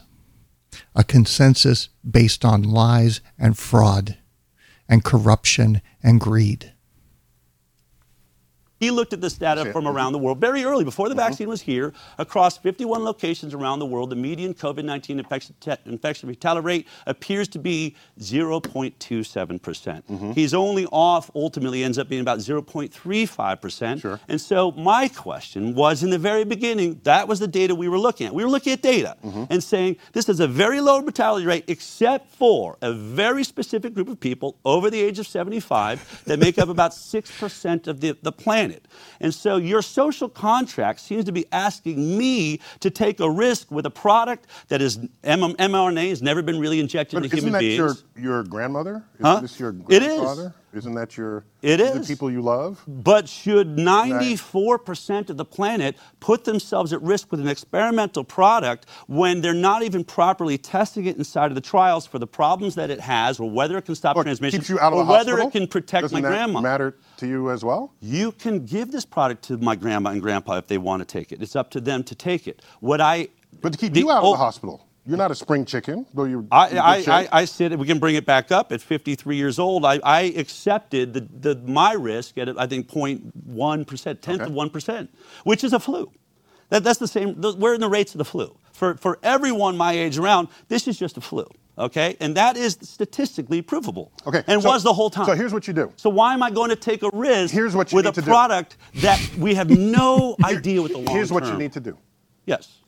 You need to have that conversation with a medical professional and not me. Let me bring this Oh, up. okay. There's a list of top-ranking medical professionals. Let's take a look. I'm at talking them about, excuse me, medical Dr. Peter McCullough. No, no, no. I want to go through what happened consensus.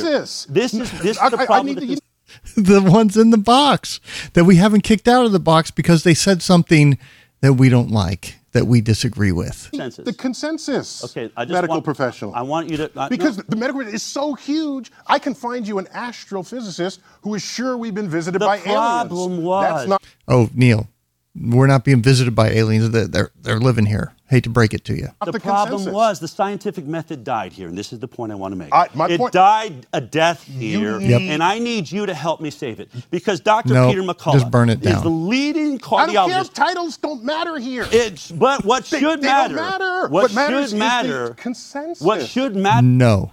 What matters is their ability to address what we're seeing, to, ha- to provide the best explanation for all the evidence, and to predict future and untested outcomes. And the people who are be- being proven right should be the ones that we're listening to and allowing to set policy for us. And the ones who are wrong, well, I don't know. they should be allowed to be wrong. But the ones who were, have been proven right, they've been pushed out of the debate. They've been pushed out of the discussion in the name of consensus, the kind of consensus that Neil is advocating for here. was that the consensus was not allowing to the table. Then you bring that person here and have this conversation I have. with them. I Okay. have. So you don't have to have the conversation with me. But I want I want science, and, and so here's what we have: we have Peter we have Peter McCullough, world-renowned heart doctor, saying, "I am seeing a rise in myocarditis because of this vaccine." We have the leading ICU, second most published science, uh, Paul Marik. I'm just I hear me out here. Hear me out. I know Go. you. I know. All right. These have all been on my show. Dr. Robert Malone. Part of the inventing factor behind the mRNA vaccine. All these people have been censored. They were shut down. They were kept from talking to the people in Washington. Johnny and How was putting the show, out the how are they data. censored? Dr. J, I'll show you. Okay. Dr. Jay Bhattacharya, Dr. Sunetra Gupta, Dr. Martin Kulldorff, Oxford University, Harvard School of Medicine, Stanford School of Medicine, they put together the Great Barrington Declaration, which was an a- approach towards this to say, let's do protect that simple small group that we know needs to be protected and figure out a way the rest of us can establish a herd immunity around them. And the NIH, who's supposed to be objective on this, we now have internal email because this is what I do. I actually put in FOIA requests. We know that this is what Francis Collins said about those people before even talking to them. There needs to be a quick and devastating published takedown of the premise being brought by these scientists. That was the approach to science. No other science can be allowed in here. You started this out by saying every challenge should come in, every way to say that we don't agree with the hypothesis. Maybe these people say you don't need the vaccine, there's a way through this, or we should be tactical with the vaccine. All of these people were kept out of the All I can- conversation. all I can and you were there- wanting me to sign onto a, a, a social contract where the scientific method isn't being used. Oh, okay. I, that list of highly pedigreed Yeah. medical professionals that you are citing, yeah. I'm not interested in medical pedigree. I'm interested in medical consensus, in scientific. And I'm interested in results and people who are accurately able to predict what what's coming. The moment someone says, "Well, I'm of this highfalutin school or this," that's like, okay, that means they're going to say something that goes against the consensus, and they want to use that to help other people follow what it is they say. I'm just saying you need someone who represents a medical consensus here to have that conversation with. We had a medical consensus around a product that we knew nothing about. And a medical consensus around a virus that Nothing. told us That they knew nothing about. That- that they kept something- telling us Mm-hmm. we know very little about it. So why was there a medical consensus that was keeping out renowned scientists from the conversation when they were telling us on television we don't know a lot about this virus we're trying to figure it out scientists that were on the ground that were dealing with patients were being censored were being shut down their youtube channels were being shut down their linkedins were being shut Because down Because the Hello. individual scientist does not matter. we started this conversation on that very But fact. the- But if you silence the individuals who dissent from the consensus, then you don't have consensus. You have a uh, culling. scientific individual method scientist- does. Yes, of course it does. And the scientific method producing a consensus. And whatever is that consensus All at right, any then given I'll moment tell you this. is kind of the best you have. when at I can time. look, when I can look now in the rearview mirror and said it while it was happening, that there is a. And by the way, all of the scientists I just showed proved to be right. They told you Yep. that this virus, that the vaccine would not end this, and, and would actually cause an endemic because you've now made people that cannot clear this virus and kill it. They're all asymptomatic carriers. That's all this vaccine keeps doing. So now we're stuck with this virus. We didn't follow the same path we always have with every other illness, like former coronaviruses Well, and well, most of the time death flus. rates are Huh? low. The hospitals They were the highest- low. the- I mean, I, things are fake. For now. For now, but as you and I both know, these variants continue to be out there, and we are all worried that there could be a variant in the future that could be dangerous. But all that being said, mm-hmm. in the end, what I am standing for is that there's no challenge being allowed. That the NIH, when it's telling Bingo. us, is objectively looking at a virus they're telling us they don't know much about, is pushing out top people in their field who are trying to get to the table. Because the experts don't want to be tested. This goes back to El Gato Malo's article about why the experts never want to fight the amateurs. They're trying to say there's something you're not looking at. And this, and when you want to talk about a problem, The foundation, the structure of your temple of peer review is rotten. Come down, take a look. No, the view up here is great. I don't know what you're talking about. How about not funding to do that study again? How about not allowing into the room Let me- people with great perspective? Right. Just because an expert does not agree with the consensus does not mean the expert is correct. Nope. True. Okay. They're I just wanna predictions, though. Clarify that. I and agree. there's no greater source of YouTube clickbait than someone saying, as you go past it, Yes. everyone thinks this, but if you watch this this video, I will tell you why they're all wrong and I'm right. All right, that let, is, let that me is point, the clickbaitist let me point, thing Let me point you that to there- the scientists. I want Deborah Birx because this is what she's now saying. Uh, these are the people we were supposed to trust that you were saying were developing this consensus for us. This is what Deborah No, Birx. again, is, you're giving I me wanna watch, uh, individuals. I knew these This is antidote. This is antidote. No. This is the official position that drove the policy, that drove the lockdowns, that drove the job mandates, that drove the sales. vaccines were not going to protect against infection. And I think She we knew. overplayed the vaccines and it made people then worry that it's not going to protect against severe disease and hospitalization. I know that the vaccine wasn't going to stop transmission, yet Neil deGrasse Tyson is telling everyone that you need to sign a social contract because it's going to keep you from infecting each other. Bingo. I knew it never was. She's the head of the task force, but we're not letting in scientists that are saying, honestly, He is not uh, he is not happy to be there. He knows he's getting schooled right now. in their YouTube channels, in their clickbait space, if that's what you call it. It's not stopping transmission. Here's why we can prove it. Shut them down is what is happening in the NIH. That's Shut right. those voices down. We can't get there. To, to wrap Shut down those Twitter accounts that are spreading this misinformation. Shut down the lab leak theory by sending Peter Daszak, the guy who was basically a CIA cutout, funding gain of function research that was against the law, to go and and tell the researchers when they get there that I I mean we're really going to only look at zoonotic theories here, not not anything that it came from the lab. That's just not plausible. Of course, what we know, what we're going to play here in a minute, is that they did know. They spent decades researching every little bit of the HIV virus and, and what it does and how it works.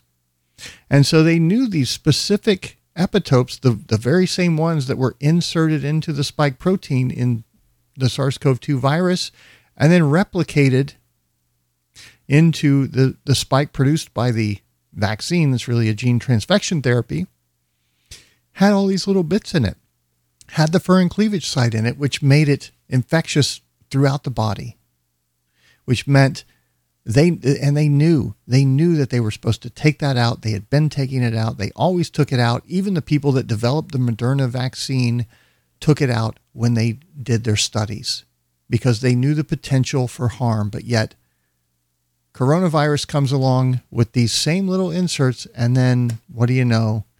They don't take it out.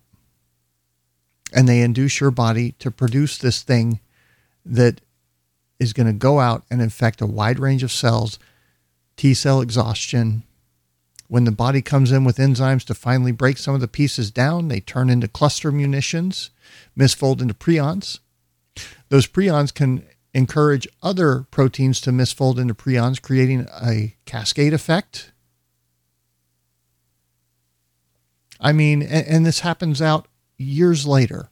So it's, you know, you have a, a bunch of idiots in medicine with their student loans telling you, oh, yeah, no, that's not related to the shot. It's been too much time. The, the vaccine side effects, they happen usually within seven to 14 days. That was one of Fauci's talking points. It's one of the talking points I got last week with these pro vaccine morons that don't recognize that these are not vaccines. Don't recognize that the vaccine industry is really bioweapons research. So This is what Kevin and, and Charles explained to me a couple nights ago. Okay. all this up. I want to get back to the point that you so eloquently veins made. coming out of I, your I, forehead I'm here. passionate Yeah, as you yeah, are. it's good. I'm passionate as you are. And So he's like, I don't want the emotion, but of course, you go back to his earlier clip there uh, that we played earlier. He had veins coming out of his head when he was talking about the science. I want to thank you for being here. You said we need this new data set to resolve this difference. You said in the point where there's a disagreement, two On- on the people- front- on the two- moving frontier, two correct. groups You need, need to come together. more data, correct. Say we need this data set. Here's how we could get to it. I want to wrap this up with the reason I have you here is not for some gotcha, and I know that you are super talented, and I I understand you've made very good points here. But we have a difference of opinion in a certain space. Or maybe we're valuing the weight we give our two perspectives are, are askew in some ways. I think the film that you are supporting believes that there, we are losing ground on vaccine uptake, which is 100% they are. in almost every newspaper. And this is going to be a hit piece. If, if I'm a part of that, the, the, the, the consensus in humanity is moving my direction, which has got to be very Bingo. alarming. And And the COVID shot uptake has been plummeting. It's now under 30%. People still going along with this. And they know that. So they're they're rolling out the propaganda to try and reverse that trend. So a film like the one you're involved in is going to try and stop that, just as the media I'm doing is trying to demand that we all come to the table. So here's what the data set I want. And here's, I really want to try and end this civil war that's going on over health. I want those that are hurt, that small group, no matter how small they are, to be recognized and funded and taken care of and science to be done there. I want to understand what the size of that group is. But it is being right. commandeered by NIH, who you say is objective, but all the reports are saying they received $400 million, the scientists did, Bingo. for their investment in the technology of these vaccines, which takes, I'm sorry, for me, I ca- I can't believe they're unbiased any longer. If I'm Not to mention, you know, HIV netted them tens of billions.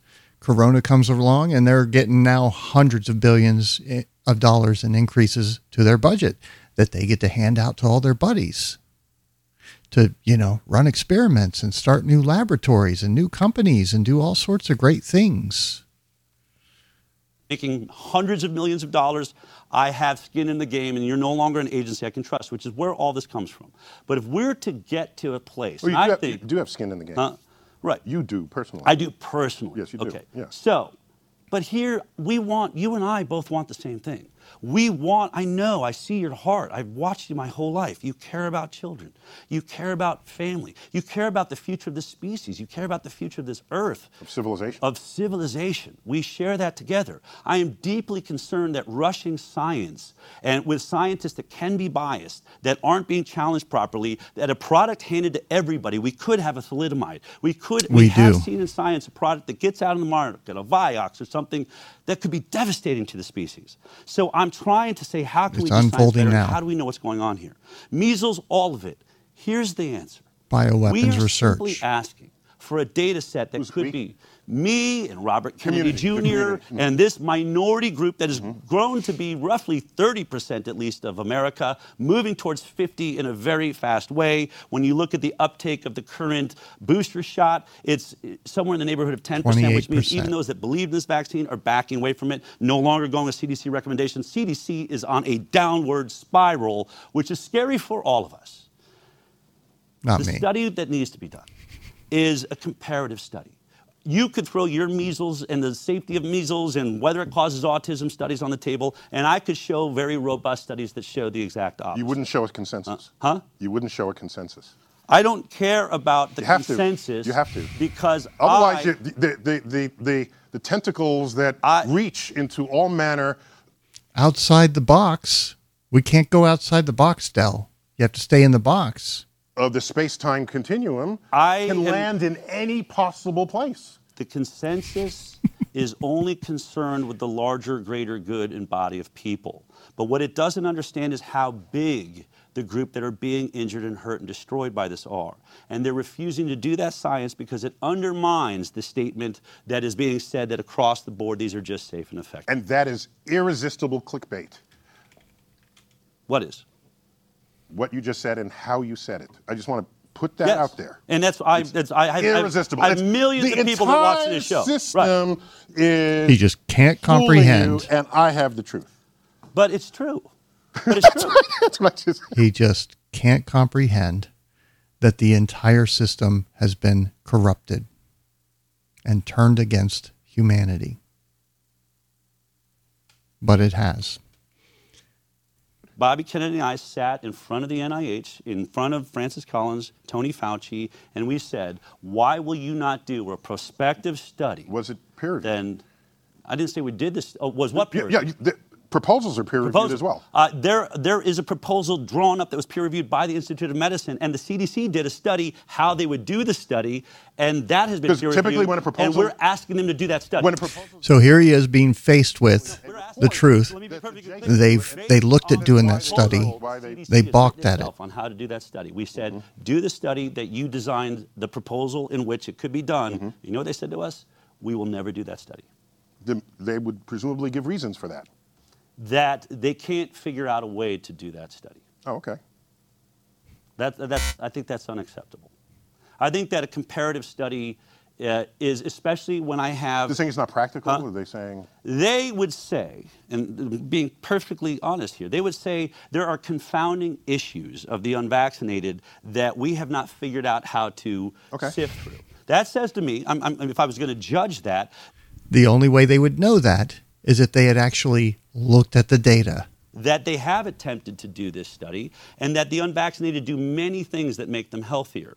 Be, I'm, going to guess because I'm assuming the reason they're not putting out the results of this study because and why they know there's confounding issues is that these unvaccinated people are coming out healthier in the study. So- they're showing to be healthier across You're the board. presuming there's some less kind of cancer, cover-up. less autism, less you're accusing a cover up? I think when your government believes that the, the future of the species and people like you that don't only care about the consensus. So you see, while he's sitting there saying you're you're ref, you're accusing them of this cover up of this grand conspiracy, he's refusing to acknowledge all the evidence that yeah, that's exactly what's going on, and he's again just relying back on oh well, this has to be a crazy conspiracy theory because it's so far outside the box. and holding on that we all when he refuses to look at the structure of peer review that he stands upon. Consensus. that it holds a bias that is insurmountable in, in this per- current moment. And that I believe these people are talented enough to figure out confounding issues exist in every uh, you know, epidemiologic study that's ever done. So you either, can't if- tell either me they couldn't they, either they couldn't convince peers, or there's some diabolical force operating to prevent this from getting known. One of those two is true here. True. Okay. True. And by diabolical force, how about uh, an agency that exists based on a lie?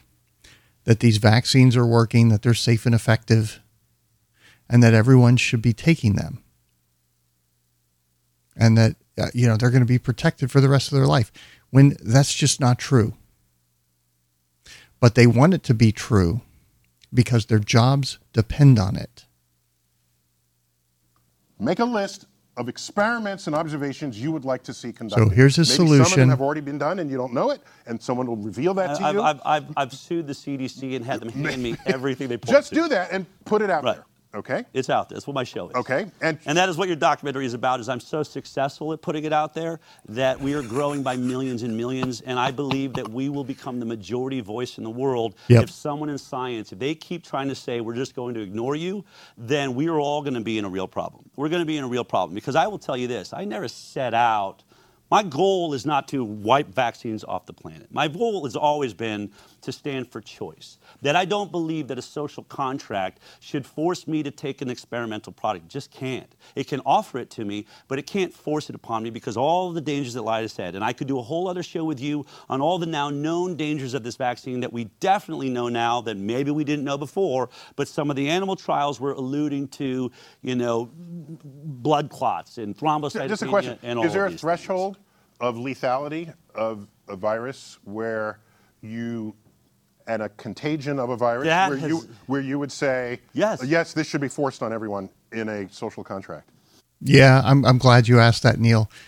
The the threshold of death had better be hundred percent because if you think you're going to come and force inject something into me, you should be prepared to die. that's such Um, a line no rather forced in such a way where if you don't do it you are denied certain freedoms within the system I would say I would be Or open access. to that conversation. And one of the Okay. questions I've had from the beginning, when Tony Fauci was saying we have to force this, Mm-hmm. is what percentage death rate? What is that threshold in which we hand 100%. over our civil liberties, our right to body autonomy? What, and no one has ever answered that. Yeah. And frankly, it appears we've done it for about 0.35%, which is right in line with the flu. We just did that. Our president forced this product on people at a less than 1%. Death rate. Now Didn't that, that force, to me is- coerced. Is, is far below what would be the threshold for me. Now, for me, I don't know what it would be, but I've said this. Have Ebola sweeping the country and people have blood coming out of their eyes and there's an experimental product, I will probably, most likely, always stand for choice. So there's a, because Okay. because even if blood is coming out of everybody's eyes, and you because can catch it if from you someone else. want to take that risk and the vaccine does what it says it does, if the vaccine works, You should be protect you. free. In this case, the vaccine No, didn't it- protect. no, no, it it, protects- did, it didn't protect everyone. according else to a them. statistical But it didn't even do that because they didn't. They, they just they just told you, Neil. They never even attempted to achieve some statistical point. They lied to us. They never tested whether it was going to keep me from infecting you. That's they right. Just, we were moving at the speed of science. I'm saying that is. I'm glad I didn't sign that social con- con- contract. Problem is, it has to be weighed with the dangers of the vaccine. Of course. And I believe, I actually believe that we are seeing a rise in all-cause mortality around the world. That This is the ethical skeptics data. There is 574,000 excess deaths right now, primarily cancers and cardiovascular related issues. It's exactly what's happening. It's happening in the younger age groups. We're seeing the died suddenlies. We're seeing all of the heart attacks. There is a significant increase, and the CDC is doing their absolute best to hide it. And these pro vaccine people out there that are debating with me will sit there and, in response to me pointing out, here's how they're hiding the data. Can you address why the R codes have grown? Can you address why they're taking longer to clear? Can you address why they're doing the, the death code uh, MCOD, UCOD switching? And what they will respond with is here's the CDC data that says everything is fine. Well, I just pointed out the temple of peer review is rotten and you don't want to look at it. You're telling me it's fine by presenting me the report from the corrupted, rotten institution that sold its soul for the almighty dollar. And it's like they just they can't face it. that many studies are now showing the more vaccinated a country was, the higher their excess mortality now. So we 7% may per shot. retrospectively look back and find out that this vaccine was more deadly than the virus ever was. That still holds out for our reference to this. And then, armchair quarterback, we will decide who was glad they signed on, or you know, Monday quarterback, Okay, yeah. we will decide who was glad they signed on to the co- social contract. I do not believe that things can be mandated on me, especially. I, here's my problem. I cannot trust science, and my audience will not trust science that continues to say we will not, not let top officials at the table that have now proven to be right. When we see emails that said just keep them out of the room, and they are the ones that ended up being right about this virus. I will not trust the head task force when they come forward and say, I always knew it wouldn't stop transmission, even though I and you and, and Neil deGrasse Tyson were telling you get it to protect each other. I always knew it never could do that. So we're going to have a hard time getting back to a place of trust. What we need now is a regulatory agency and people in charge that get back to actually listening to, as you said, those No, what we need is is a decentralized model of science that's out in the open that anybody can take part in that rests on no um, temples of peer review because that process has been completely co-opted corrupted and what we get out of it is misdirection and lies and it's not being policed. It's not getting corrected. It's getting worse. People that are challenging this from all sides. The challenge has to be allowed into the room, and it's not. Science is dead in my mind. The It scientific is. method is dead, and I think the coronavirus experiment proves that we are in a, in, a, in a terrifying moment of science. And I reach out to you to think about what we've said here today and say, is he right? Did the scientific method take place? Is it taking place now, retrospectively? Even if you want to argue in an emergency, we made decisions and we rushed things. Why is Peter McCullough and why is Robert Malone and the people that were right, why are they not at the table now? Bingo. I cannot answer that. Okay. What I don't hear you doing, or others in this space, Okay. is asking themselves, um, suppose there was never a vaccine. We never Yeah. came up with a vaccine to COVID. Um, what would the world look like today? Think of I all the dead hear people. people asking that question. How many people would be dead? how overrun would the hospitals Africa have didn't become. really get. You know what, Neil? The other elephant in the room is the CDC mandated treatments. The fact that they were telling doctors, don't treat your patient's symptoms, send them home, tell them to come back when they're worse. We'll put them on the vent, we'll pump them up with remdesivir, and if that doesn't kill them, then, well, we'll release them with a $100,000 bill. But if we can kill them off, 150 grand in our pockets. So pretending like all those deaths would have been inevitable, that they saved us somehow when they were literally suppressing things like vitamin D, vitamin C, ivermectin, hydroxychloroquine, budesonide, dozens of other things. The the three the antibiotics they weren't even giving those out to people who caught I think it's pneumonia afterwards. The uh, the you know severe elderly that would have survived it otherwise. And you're going to sit there and talk to me about think of all the people these vaccines saved that didn't die from COVID, which we didn't treat specifically so we could push the lie that this was an emergency, that there were no remedies, no treatments for, that we couldn't do anything besides vitamin D, vitamin C, and ivermectin, and you know whatever. I know people or some people are, have differing opinions on some of those. But the reality is, we had treatments. They work. Dr. Mary Talley Bowden and and um, Dr. Lynn Fenn and so many others in the AFLDS have proven that because they're successfully treating these patients. They're treating their long COVID in some cases. They're treating some of the vaccine side effects. They're treating some of the COVID side effects. Because again, it's the same spike, folks. It's the same spike. The bioweapon was in the wild virus. And then, for whatever reason, when they made the vaccine, they left all the bioweapon components in it, despite knowing that they should have pulled those out. Despite every time they used the spike in one of their experiments, they pulled those components out. Why did they leave them in? Did they want to create this? the vaccine. They got it in very so- low so- numbers. and they have the best. They have the best success rate in the entire world. Africa beat America in this situation. And a very Yep. low when we look at the population nations, density. Okay. When we but- look at, but Okay. I'm just saying. Okay. I do ask the question. And- and I'm a- just saying and a you- low population So, so what you're saying is you, you- you're you're wrong. these are point. factors. These are You're- factors. you're wrong, but mm-hmm. I'm I am asking that question, and I'm looking at all the I available science that can be. No, no. I get- ju- hear it you just said you don't like how I'm asking it, and there's some details that I should take into mind. But I am asking that question. Where in the world can we see? We see that Sweden didn't lock down, didn't force masks. They have one of the lowest death rates also. We see Africa and India, very low uptake. They have the best survival rate there is. We masked, we social distance, we vaccinated, and we have in America, with the best hospital system there is, one of the highest death rates in the world. I think there should be some serious self reflection Something right now. add up. Uh, and frankly, it shouldn't be on me because I was saying it doesn't stop transmission, and I was losing my YouTube channel for it. In the end, I was right. And Yep. many of the things that I've said here, in fact, almost everything I've said here is proven to be What, scientifically what accurate. did, what did you base your comments on when you said the that? emergency use authorization written by the Got FDA it. Okay. At the time. at the time. Mm-hmm. A day, days before anyone was ever even allowed to get this, I read that document. And again, 2020, Dr. Rhonda Patrick on with Joe Rogan talking about vitamin D deficiency in hospitalized ICU and COVID deaths.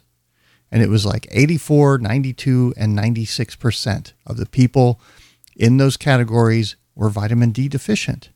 They never once came out and talked about vitamin D. We knew that months in months in and why didn't they tell us why didn't they have people buy vitamin d and take it knowing that it would especially if they're at risk knowing it would dramatically improve their odds said they have not proven it stops transmission. Therefore, I don't think we can sign on to a social contract. So bring on a consensus person and have this argument with him. well, I That's what thought that was do. you. No, I'm I, a consensus medical professional.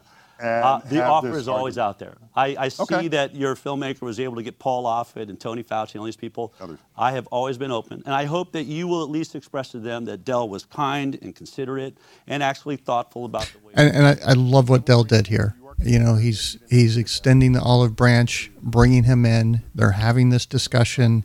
I don't think it went very well for Neil deGrasse Tyson, but I think he did it in the right way. Well, even more, so- just show the data. Like I'd like to see him show the actual data from the. And he's telling them about this movie that and- you're and making try to about me. Hold on to the point that it's Show the the data. unvaccinated They're driving this. It's actually not. It's like statistically that's not true. So that is what I would like to see in that documentary if it's going to be balanced. Okay, and if we can work towards that, and that he knows he knows that ain't happening because that documentary would not be released anytime soon if they actually address the data that Dell points to and brings up. Because what they're doing is a hit piece that just pushes the consensus science narrative. And the consensus science narrative doesn't address the foundation that the temple of peer review is built on the rotting structure, the corruption, the graft, the greed, the incentives, the behavior of these people, the whistleblowers, and on and on and on. The data showing vaccinated and unvaccinated, showing f- orders of magnitude more risk in some categories the science has been corrupted, has been corrupted a long time. And it's when the military moved in and turned it into bioweapons research disguised as vaccines. As crazy as that sounds, that's that's what I grasped from talking with Kevin and Charles. balance in getting our voices in there with the data. I'm not asking for my opinion. I'm asking for my data and where it's coming from to be looked at. Bingo. And I would really love a vaccinated versus unvaccinated study. I believe our scientific bodies have the talent to do that. They do it with almost every drug we take. If you will help me in Make that, a list. Make a I list. will. I'm going to send it to you, Put- put and I'll put list it out out there. there. Let's get a beer, shall we? So- Do we have a beer? Do we have a beer on set? Can we have a beer? No, Then they allowed do this on beer set. thing, have a beer. Neil, thank you. Good. Thank you. I You really lost a appreciate few it. pounds. Uh, You're- You're looking. all right. It's not because you had COVID Right. and you got sick and you lost. you To- lost weight. to- what what I think we have shown here is that This is nice and cold. it is nice and oh cold. Oh cold. my goodness, it's like 33 degrees. we are not some radical group of people. We have we are trying to stand for the small guy, the little guy, the part that's being left out of the consensus. And we are I'm trying to show my audience that this can be done with love. He knows this is like getting talked to by mama, right? He's like, okay, okay, Dell, yeah, you schooled me. You schooled me. I'm listening. Thanks. And, and now I have to we have to respond in this movie because you laid out our plan and told everybody what we're going to do to kind of uh, dismiss you. and in science. And I want to thank you for giving us this opportunity because many are refusing to sit in that seat. And I think if more of us sat in this seat, we can make the world a better place. So Agree. cheers Cheers. to that. All right. So that was a really fantastic Pleasure. episode. It's this it's the last week's episode. I think highly recommend you watch it. I mean, we played a lot of it, but there's even more. And I want to point you to the segment that they followed up with, and I've got a few clips from that. It's just a little bit, and then we'll we'll be pretty much out of here. We'll chat on Spaces if anybody wants to share their opinion on all this vaccine stuff. Jump in there and request to speak, and I'll bring you up in just a minute. But this relates to the autistic. Talking obviously about autism for many years and a, a miraculous, I don't know if you call it an invention, but a new approach towards those that are severely autistic and, you know, um, nonverbal, this spelling to communicate, which is a way for which I mean, the pro vaccine crowd is already, oh, grifter, he's selling this thing for these autistic kids, taking advantage of them. If they can't speak, it's because they lack the mental capacity to form thoughts and speech. They're just too, too dumb. They're just too retarded. Sorry. Because that, that's the consensus, right? But here, these these voices that have been trapped inside of these bodies to finally be expressed. I just want to sort of just you know reflect on Jamie and JB Handley. Jamie. is So here's an 18-year-old people that all the way autistic, up until the age of nonverbal, he can't speak. one knew where his intelligence level was at. Could he speak? What was going on there? Especially his father, JB, who's been an influential person in the movement, looking for answers to autism. They came on the show to show us how spelling to communicate had freed Jamie, who is now in college, just I think two two years after beginning this somebody that science wrote off as not mentally capable of speaking is now in college because of what his dad did in opposition to the consensus. This uh, program. Mm-hmm. Mm-hmm. Mm-hmm. Go ahead, you can decide. Yep. So there's his son typing onto a keyboard. It's easy to do schoolwork. What we're And he's on right able to now speak. is the culmination of three years, right? We started on a stencil board that people poked, and then we went to the full alphabet that Jamie poked, and then we went to Touching. you know, touching and me holding it for him, uh, and then we went to a keyboard, and now at home, we're we're only on a keyboard with an iPad, nothing else. This is all he does at home. If you give them enough time and attention and therapy, they regain that ability to communicate what was always in their brain out through their body again. Um, so that's that's what's really going on, and the amount of joy and happiness that he expresses and shows. Jamie, you look He actually gets to know his son that science wrote off. looks so his happy. life Yeah. is, is is night and day. Because Can the imagine. consensus says that this doesn't work, that this is all made up, that these people are not actually communicating with us. Can you believe that? Can you believe Yeah, how heartless sometimes the consensus can be? It is films like this and pioneers like Jamie Handley and Jamie Handley and these brilliant cast and crew and the directors and writers that made this moment possible to begin to show the world that there's a different way of looking at this. There's a different way of looking at autism. And can you imagine what the future of this world is going to look like when the millions of autism uh, uh, uh, people that have been having difficulty or have been nonverbal get to talk about what they've been observing in their world and what's around them and what and how the medical community has treated them. There's a day of reckoning coming. on with them? There is a day of reckoning coming because science has been corrupted top to bottom. Hate to break it to you, folks. Okay, uh, that's it from the debate. I want to play. I made this little two minute clip of this is Charles Rixey. He's uh, you know knows a lot about infectious pathogens. Was in the the Marines and worked in this field and really smart guy. He's been researching all of these documents and connections and so forth. And he joined uh, the podcast with Kevin to kind of fill me in on some of this. And I just I, I posted this to uh, to Twitter, but I want to include it in the show because I want you guys to hear what he's saying. when you look at the spike, it's designed to hit the immune system hard, keep it down, keep it busy, and then over time just just overwhelm you with with other stuff. It, it really is nasty. It doesn't matter who made the virus. In January of 2020, when Fauci saw it, he knew what it was. He knew how best to deal with it, and he did everything exactly the opposite. Opposite, yeah. the, the HIV As far as opposite in treatments, we can't treat this thing, send them home, wait for them to get worse. We're not going to talk about vitamin D. We're not going to talk about the lab leak theory. We're not going to talk about the GP120 inserts or the furin cleavage site that's going to make it infectious all over the body. So he saw this thing and he knew the potential for disaster because they all knew about it. Because Charles went through and found in these 49 studies that they were always pulling these components out because of the danger that they posed because they spent 40 years doing HIV research in order to understand every little epitope in there. And because that was actually bioweapons research disguised as vaccine research pushed by the military, they used that and weaponized SARS CoV 2 with it. And then when they developed the vaccine, they once again decided we're not going to pull that out. Let's just leave those in there. And they knew what it was going to do. And that's what Charles is pointing out here. GP120 epitopes that they that they put in there. That, was the result of 30 or 40 years of of learning what the virus did, what the perfect epitopes were, so that way they could create this perfect weapon.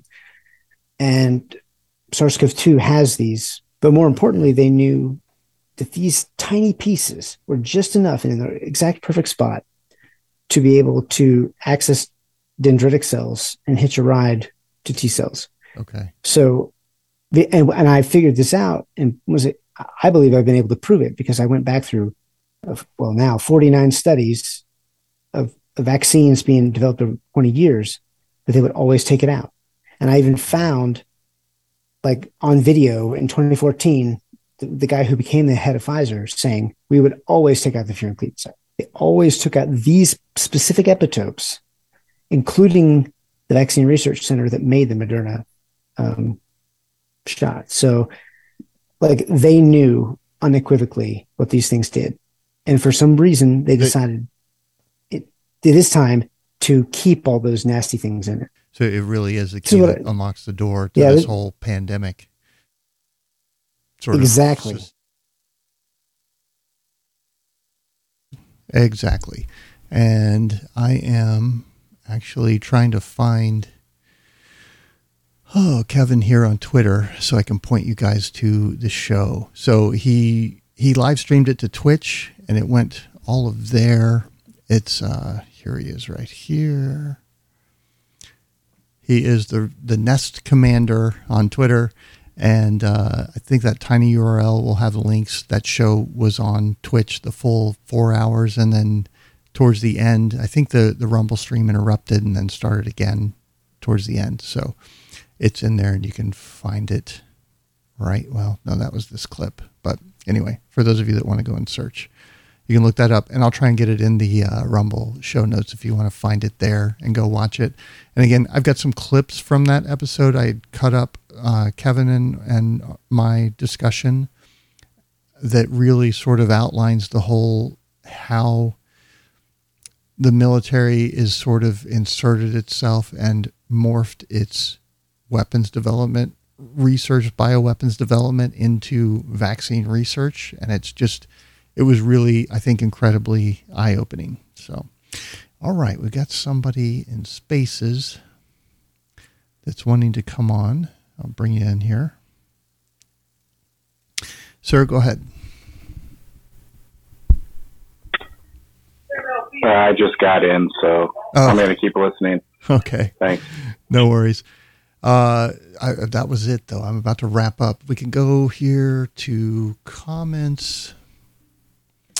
So you're pointing out, yeah, University of North Carolina, Chapel Hill, bioweapon development. So that that was something that I got into with my discussion with Kevin was about how Ralph Baric and some of these other folks all had pieces, parts to play in this, but it's bigger than just these three guys, you know, Fauci and Baric and the Bat Lady, Dr. Shi and and so forth, uh, uh, and EcoHealth and so forth pushing this thing through that it's really the entire industry has just like we have the military industrial complex with weapons and war and so forth kind of pushing us in that direction because it's profitable for them. We also have um, the same thing happening with the bioweapons military industrial complex i guess. And i think his point was the corporations and the military are in bed together and they're doing the exact same thing. So, all right. And then there's a bunch of links here. Oh, somebody's got it. Evidence of the origin of the pandemic. Oh, Prometheus shrugged. Okay, so there's a blog post on it and so forth and some other stuff. Sam, do you see? Oh, do you plan on diving did you in? talk about the go ahead biolab in Ukraine?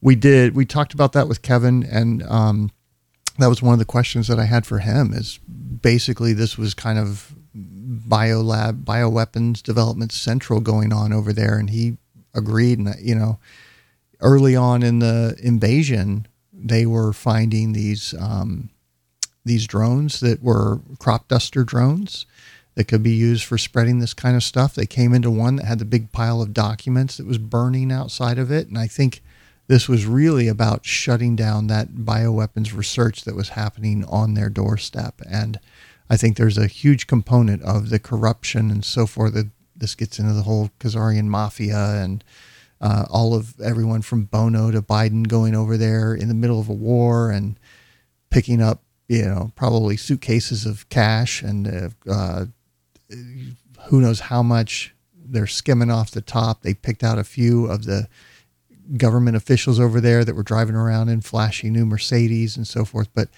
they have just been skimming money and very little of what's going to the front is actually making it there. I posted a um, video yesterday, which I think is authentic, but you know, you got to kind of question everything. But it was showing a couple of uh, a guy and somebody that had just been dropped to the front lines. He claims he's a father of five, was on his way to work one morning. The police arrest him, throw him in the back of the car, take his bike, so basically disappear him off the streets. He gets dropped off at this other town. He spends three days there. He's given a machine gun that he doesn't really know how to use. He doesn't know how to load the the magazine. He's never shot it. He's not trained in how to shoot it. And then he's dropped at the front lines and here go fight for America and or I'm sorry, for Ukraine. And it's just it shows that this whole thing is really just a, a giant lie and that what we're supporting, what this money is going to fund is the continued corruption and and the deep state, I guess. It's it's really I think centered over there to a large degree.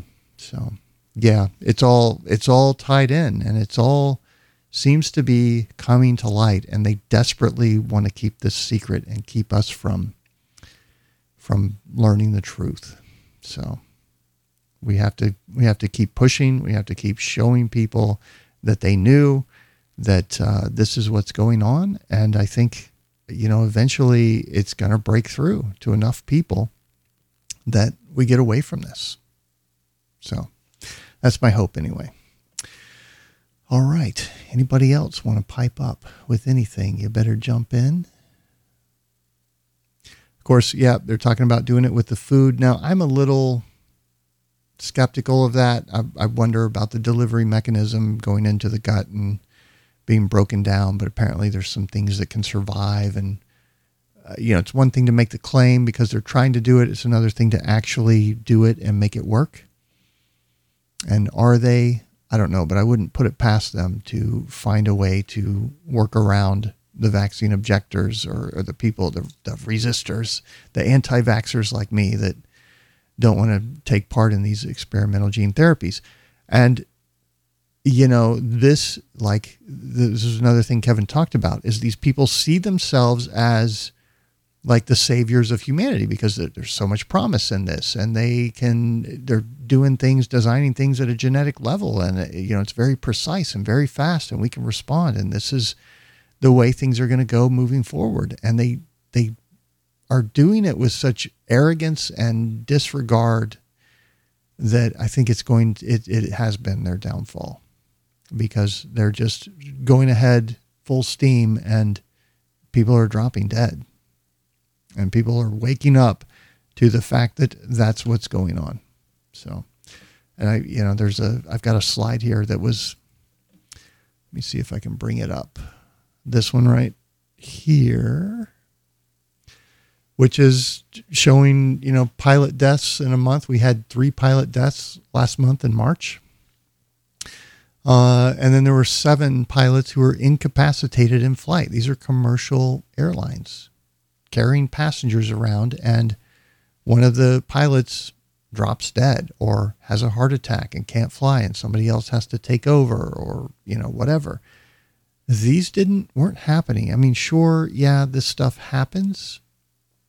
It's not like, you know, no, there's never been a pilot who had a, a heart attack mid-flight or something but it was not happening like this. The statistical odds of this happening this many times compared with historical. Sorry. And this is not me getting emotional, Neil. you got to look at the data. You got to look at the sources. You got to look at the motivations of these people. You got to look at their track record.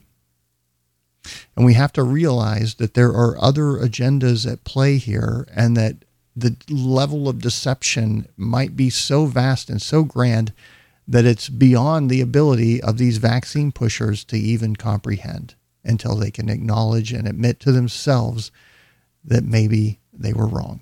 So there you go. I'm Sam I am. I hope I gave you guys something to think about. We'll catch y'all next broadcast. Thanks, everybody. Can't see what's happening by now, then you're blind. They said it was to save lives, yeah, that was a lie. The writing's on the wall, man. Can't you see the signs? Now they coming for the children. They just crossed the line. They said just give it time. Only three weeks and it will all be fine. They want you tuned in to that TV every night so that they can implant fear deeply in your mind. Now, in order to defeat them, yo, we need to unite. The ministry of truth has taken over. There's a reason that they chose Corona. Yeah, Corona means crown. Work it out, man. It's all symbolism from the beginning. They told ya a virus of the mind infecting your thoughts. But enough is enough. Now we're saying no more. We see the Trojan horse at the door. This is war. We can't ignore the call. Big brother's gonna fall. Yeah, we gotta light the torch for humanity. Cause 1984 wasn't fantasy. George Orwell was warning what the plan would be. Now you can see it all in their strategy. Yeah, they wanna call us conspiracy theorists, but right now we're the ones that are seeing the clearest. This is social engineering. How many alarm bells have to ring before people start to hear them? Serious. Ah, can't you see this is deliberate? They hand out sanitizers and masks, but not vitamins. McDonald's stayed open, same time the gyms didn't. The only pandemic is cognitive dissonance. Yeah, this is totalitarian. People are waking up, so they need to keep scaring them, declaring new waves and new variants. They got tricks up their sleeves, so we gotta be prepared for them. They choose what the facts are with their propaganda. We know what their plans are, so they won't get that far. Nah, you don't have to be Pythagoras to see that this ain't adding up. How much until you've had enough? Ah. Right now, it's the last straw. Yeah, they're slowly bringing in their passports. It's been leading to this from the start. Time to look into your heart now and choose what you stand for. It's the dehumanization of the nation, erasing the basic foundations of human relations. The emergence of apartheid, creating segregation. That's the road that they're paving. Cause if you're not jabbed, then it's you that they're blaming. It's you that is dangerous. Mass manipulation, coercing you to get penetrated. What's the difference between that and a rapist? I think their plot's got some holes. They want you to follow rules, but they don't. It's a joke. Now it's coming to the end of the road. It's a fight for our souls. How much of your life have they already stole? And how much more will they try to? How much will you turn a blind eye to? Roll up your sleeve and get a free donut to eat. Can't you see they're trying to bribe you? What's really in that concoction? How many adverse reactions till we stop this? How many must die for power, lies, and profits? I refuse to just stand by watching, no, that is not an option. What if that was your kid? Maybe then you would start talking. Maybe then you'd see the point. The children need a voice. We need to fight for their future before it's destroyed.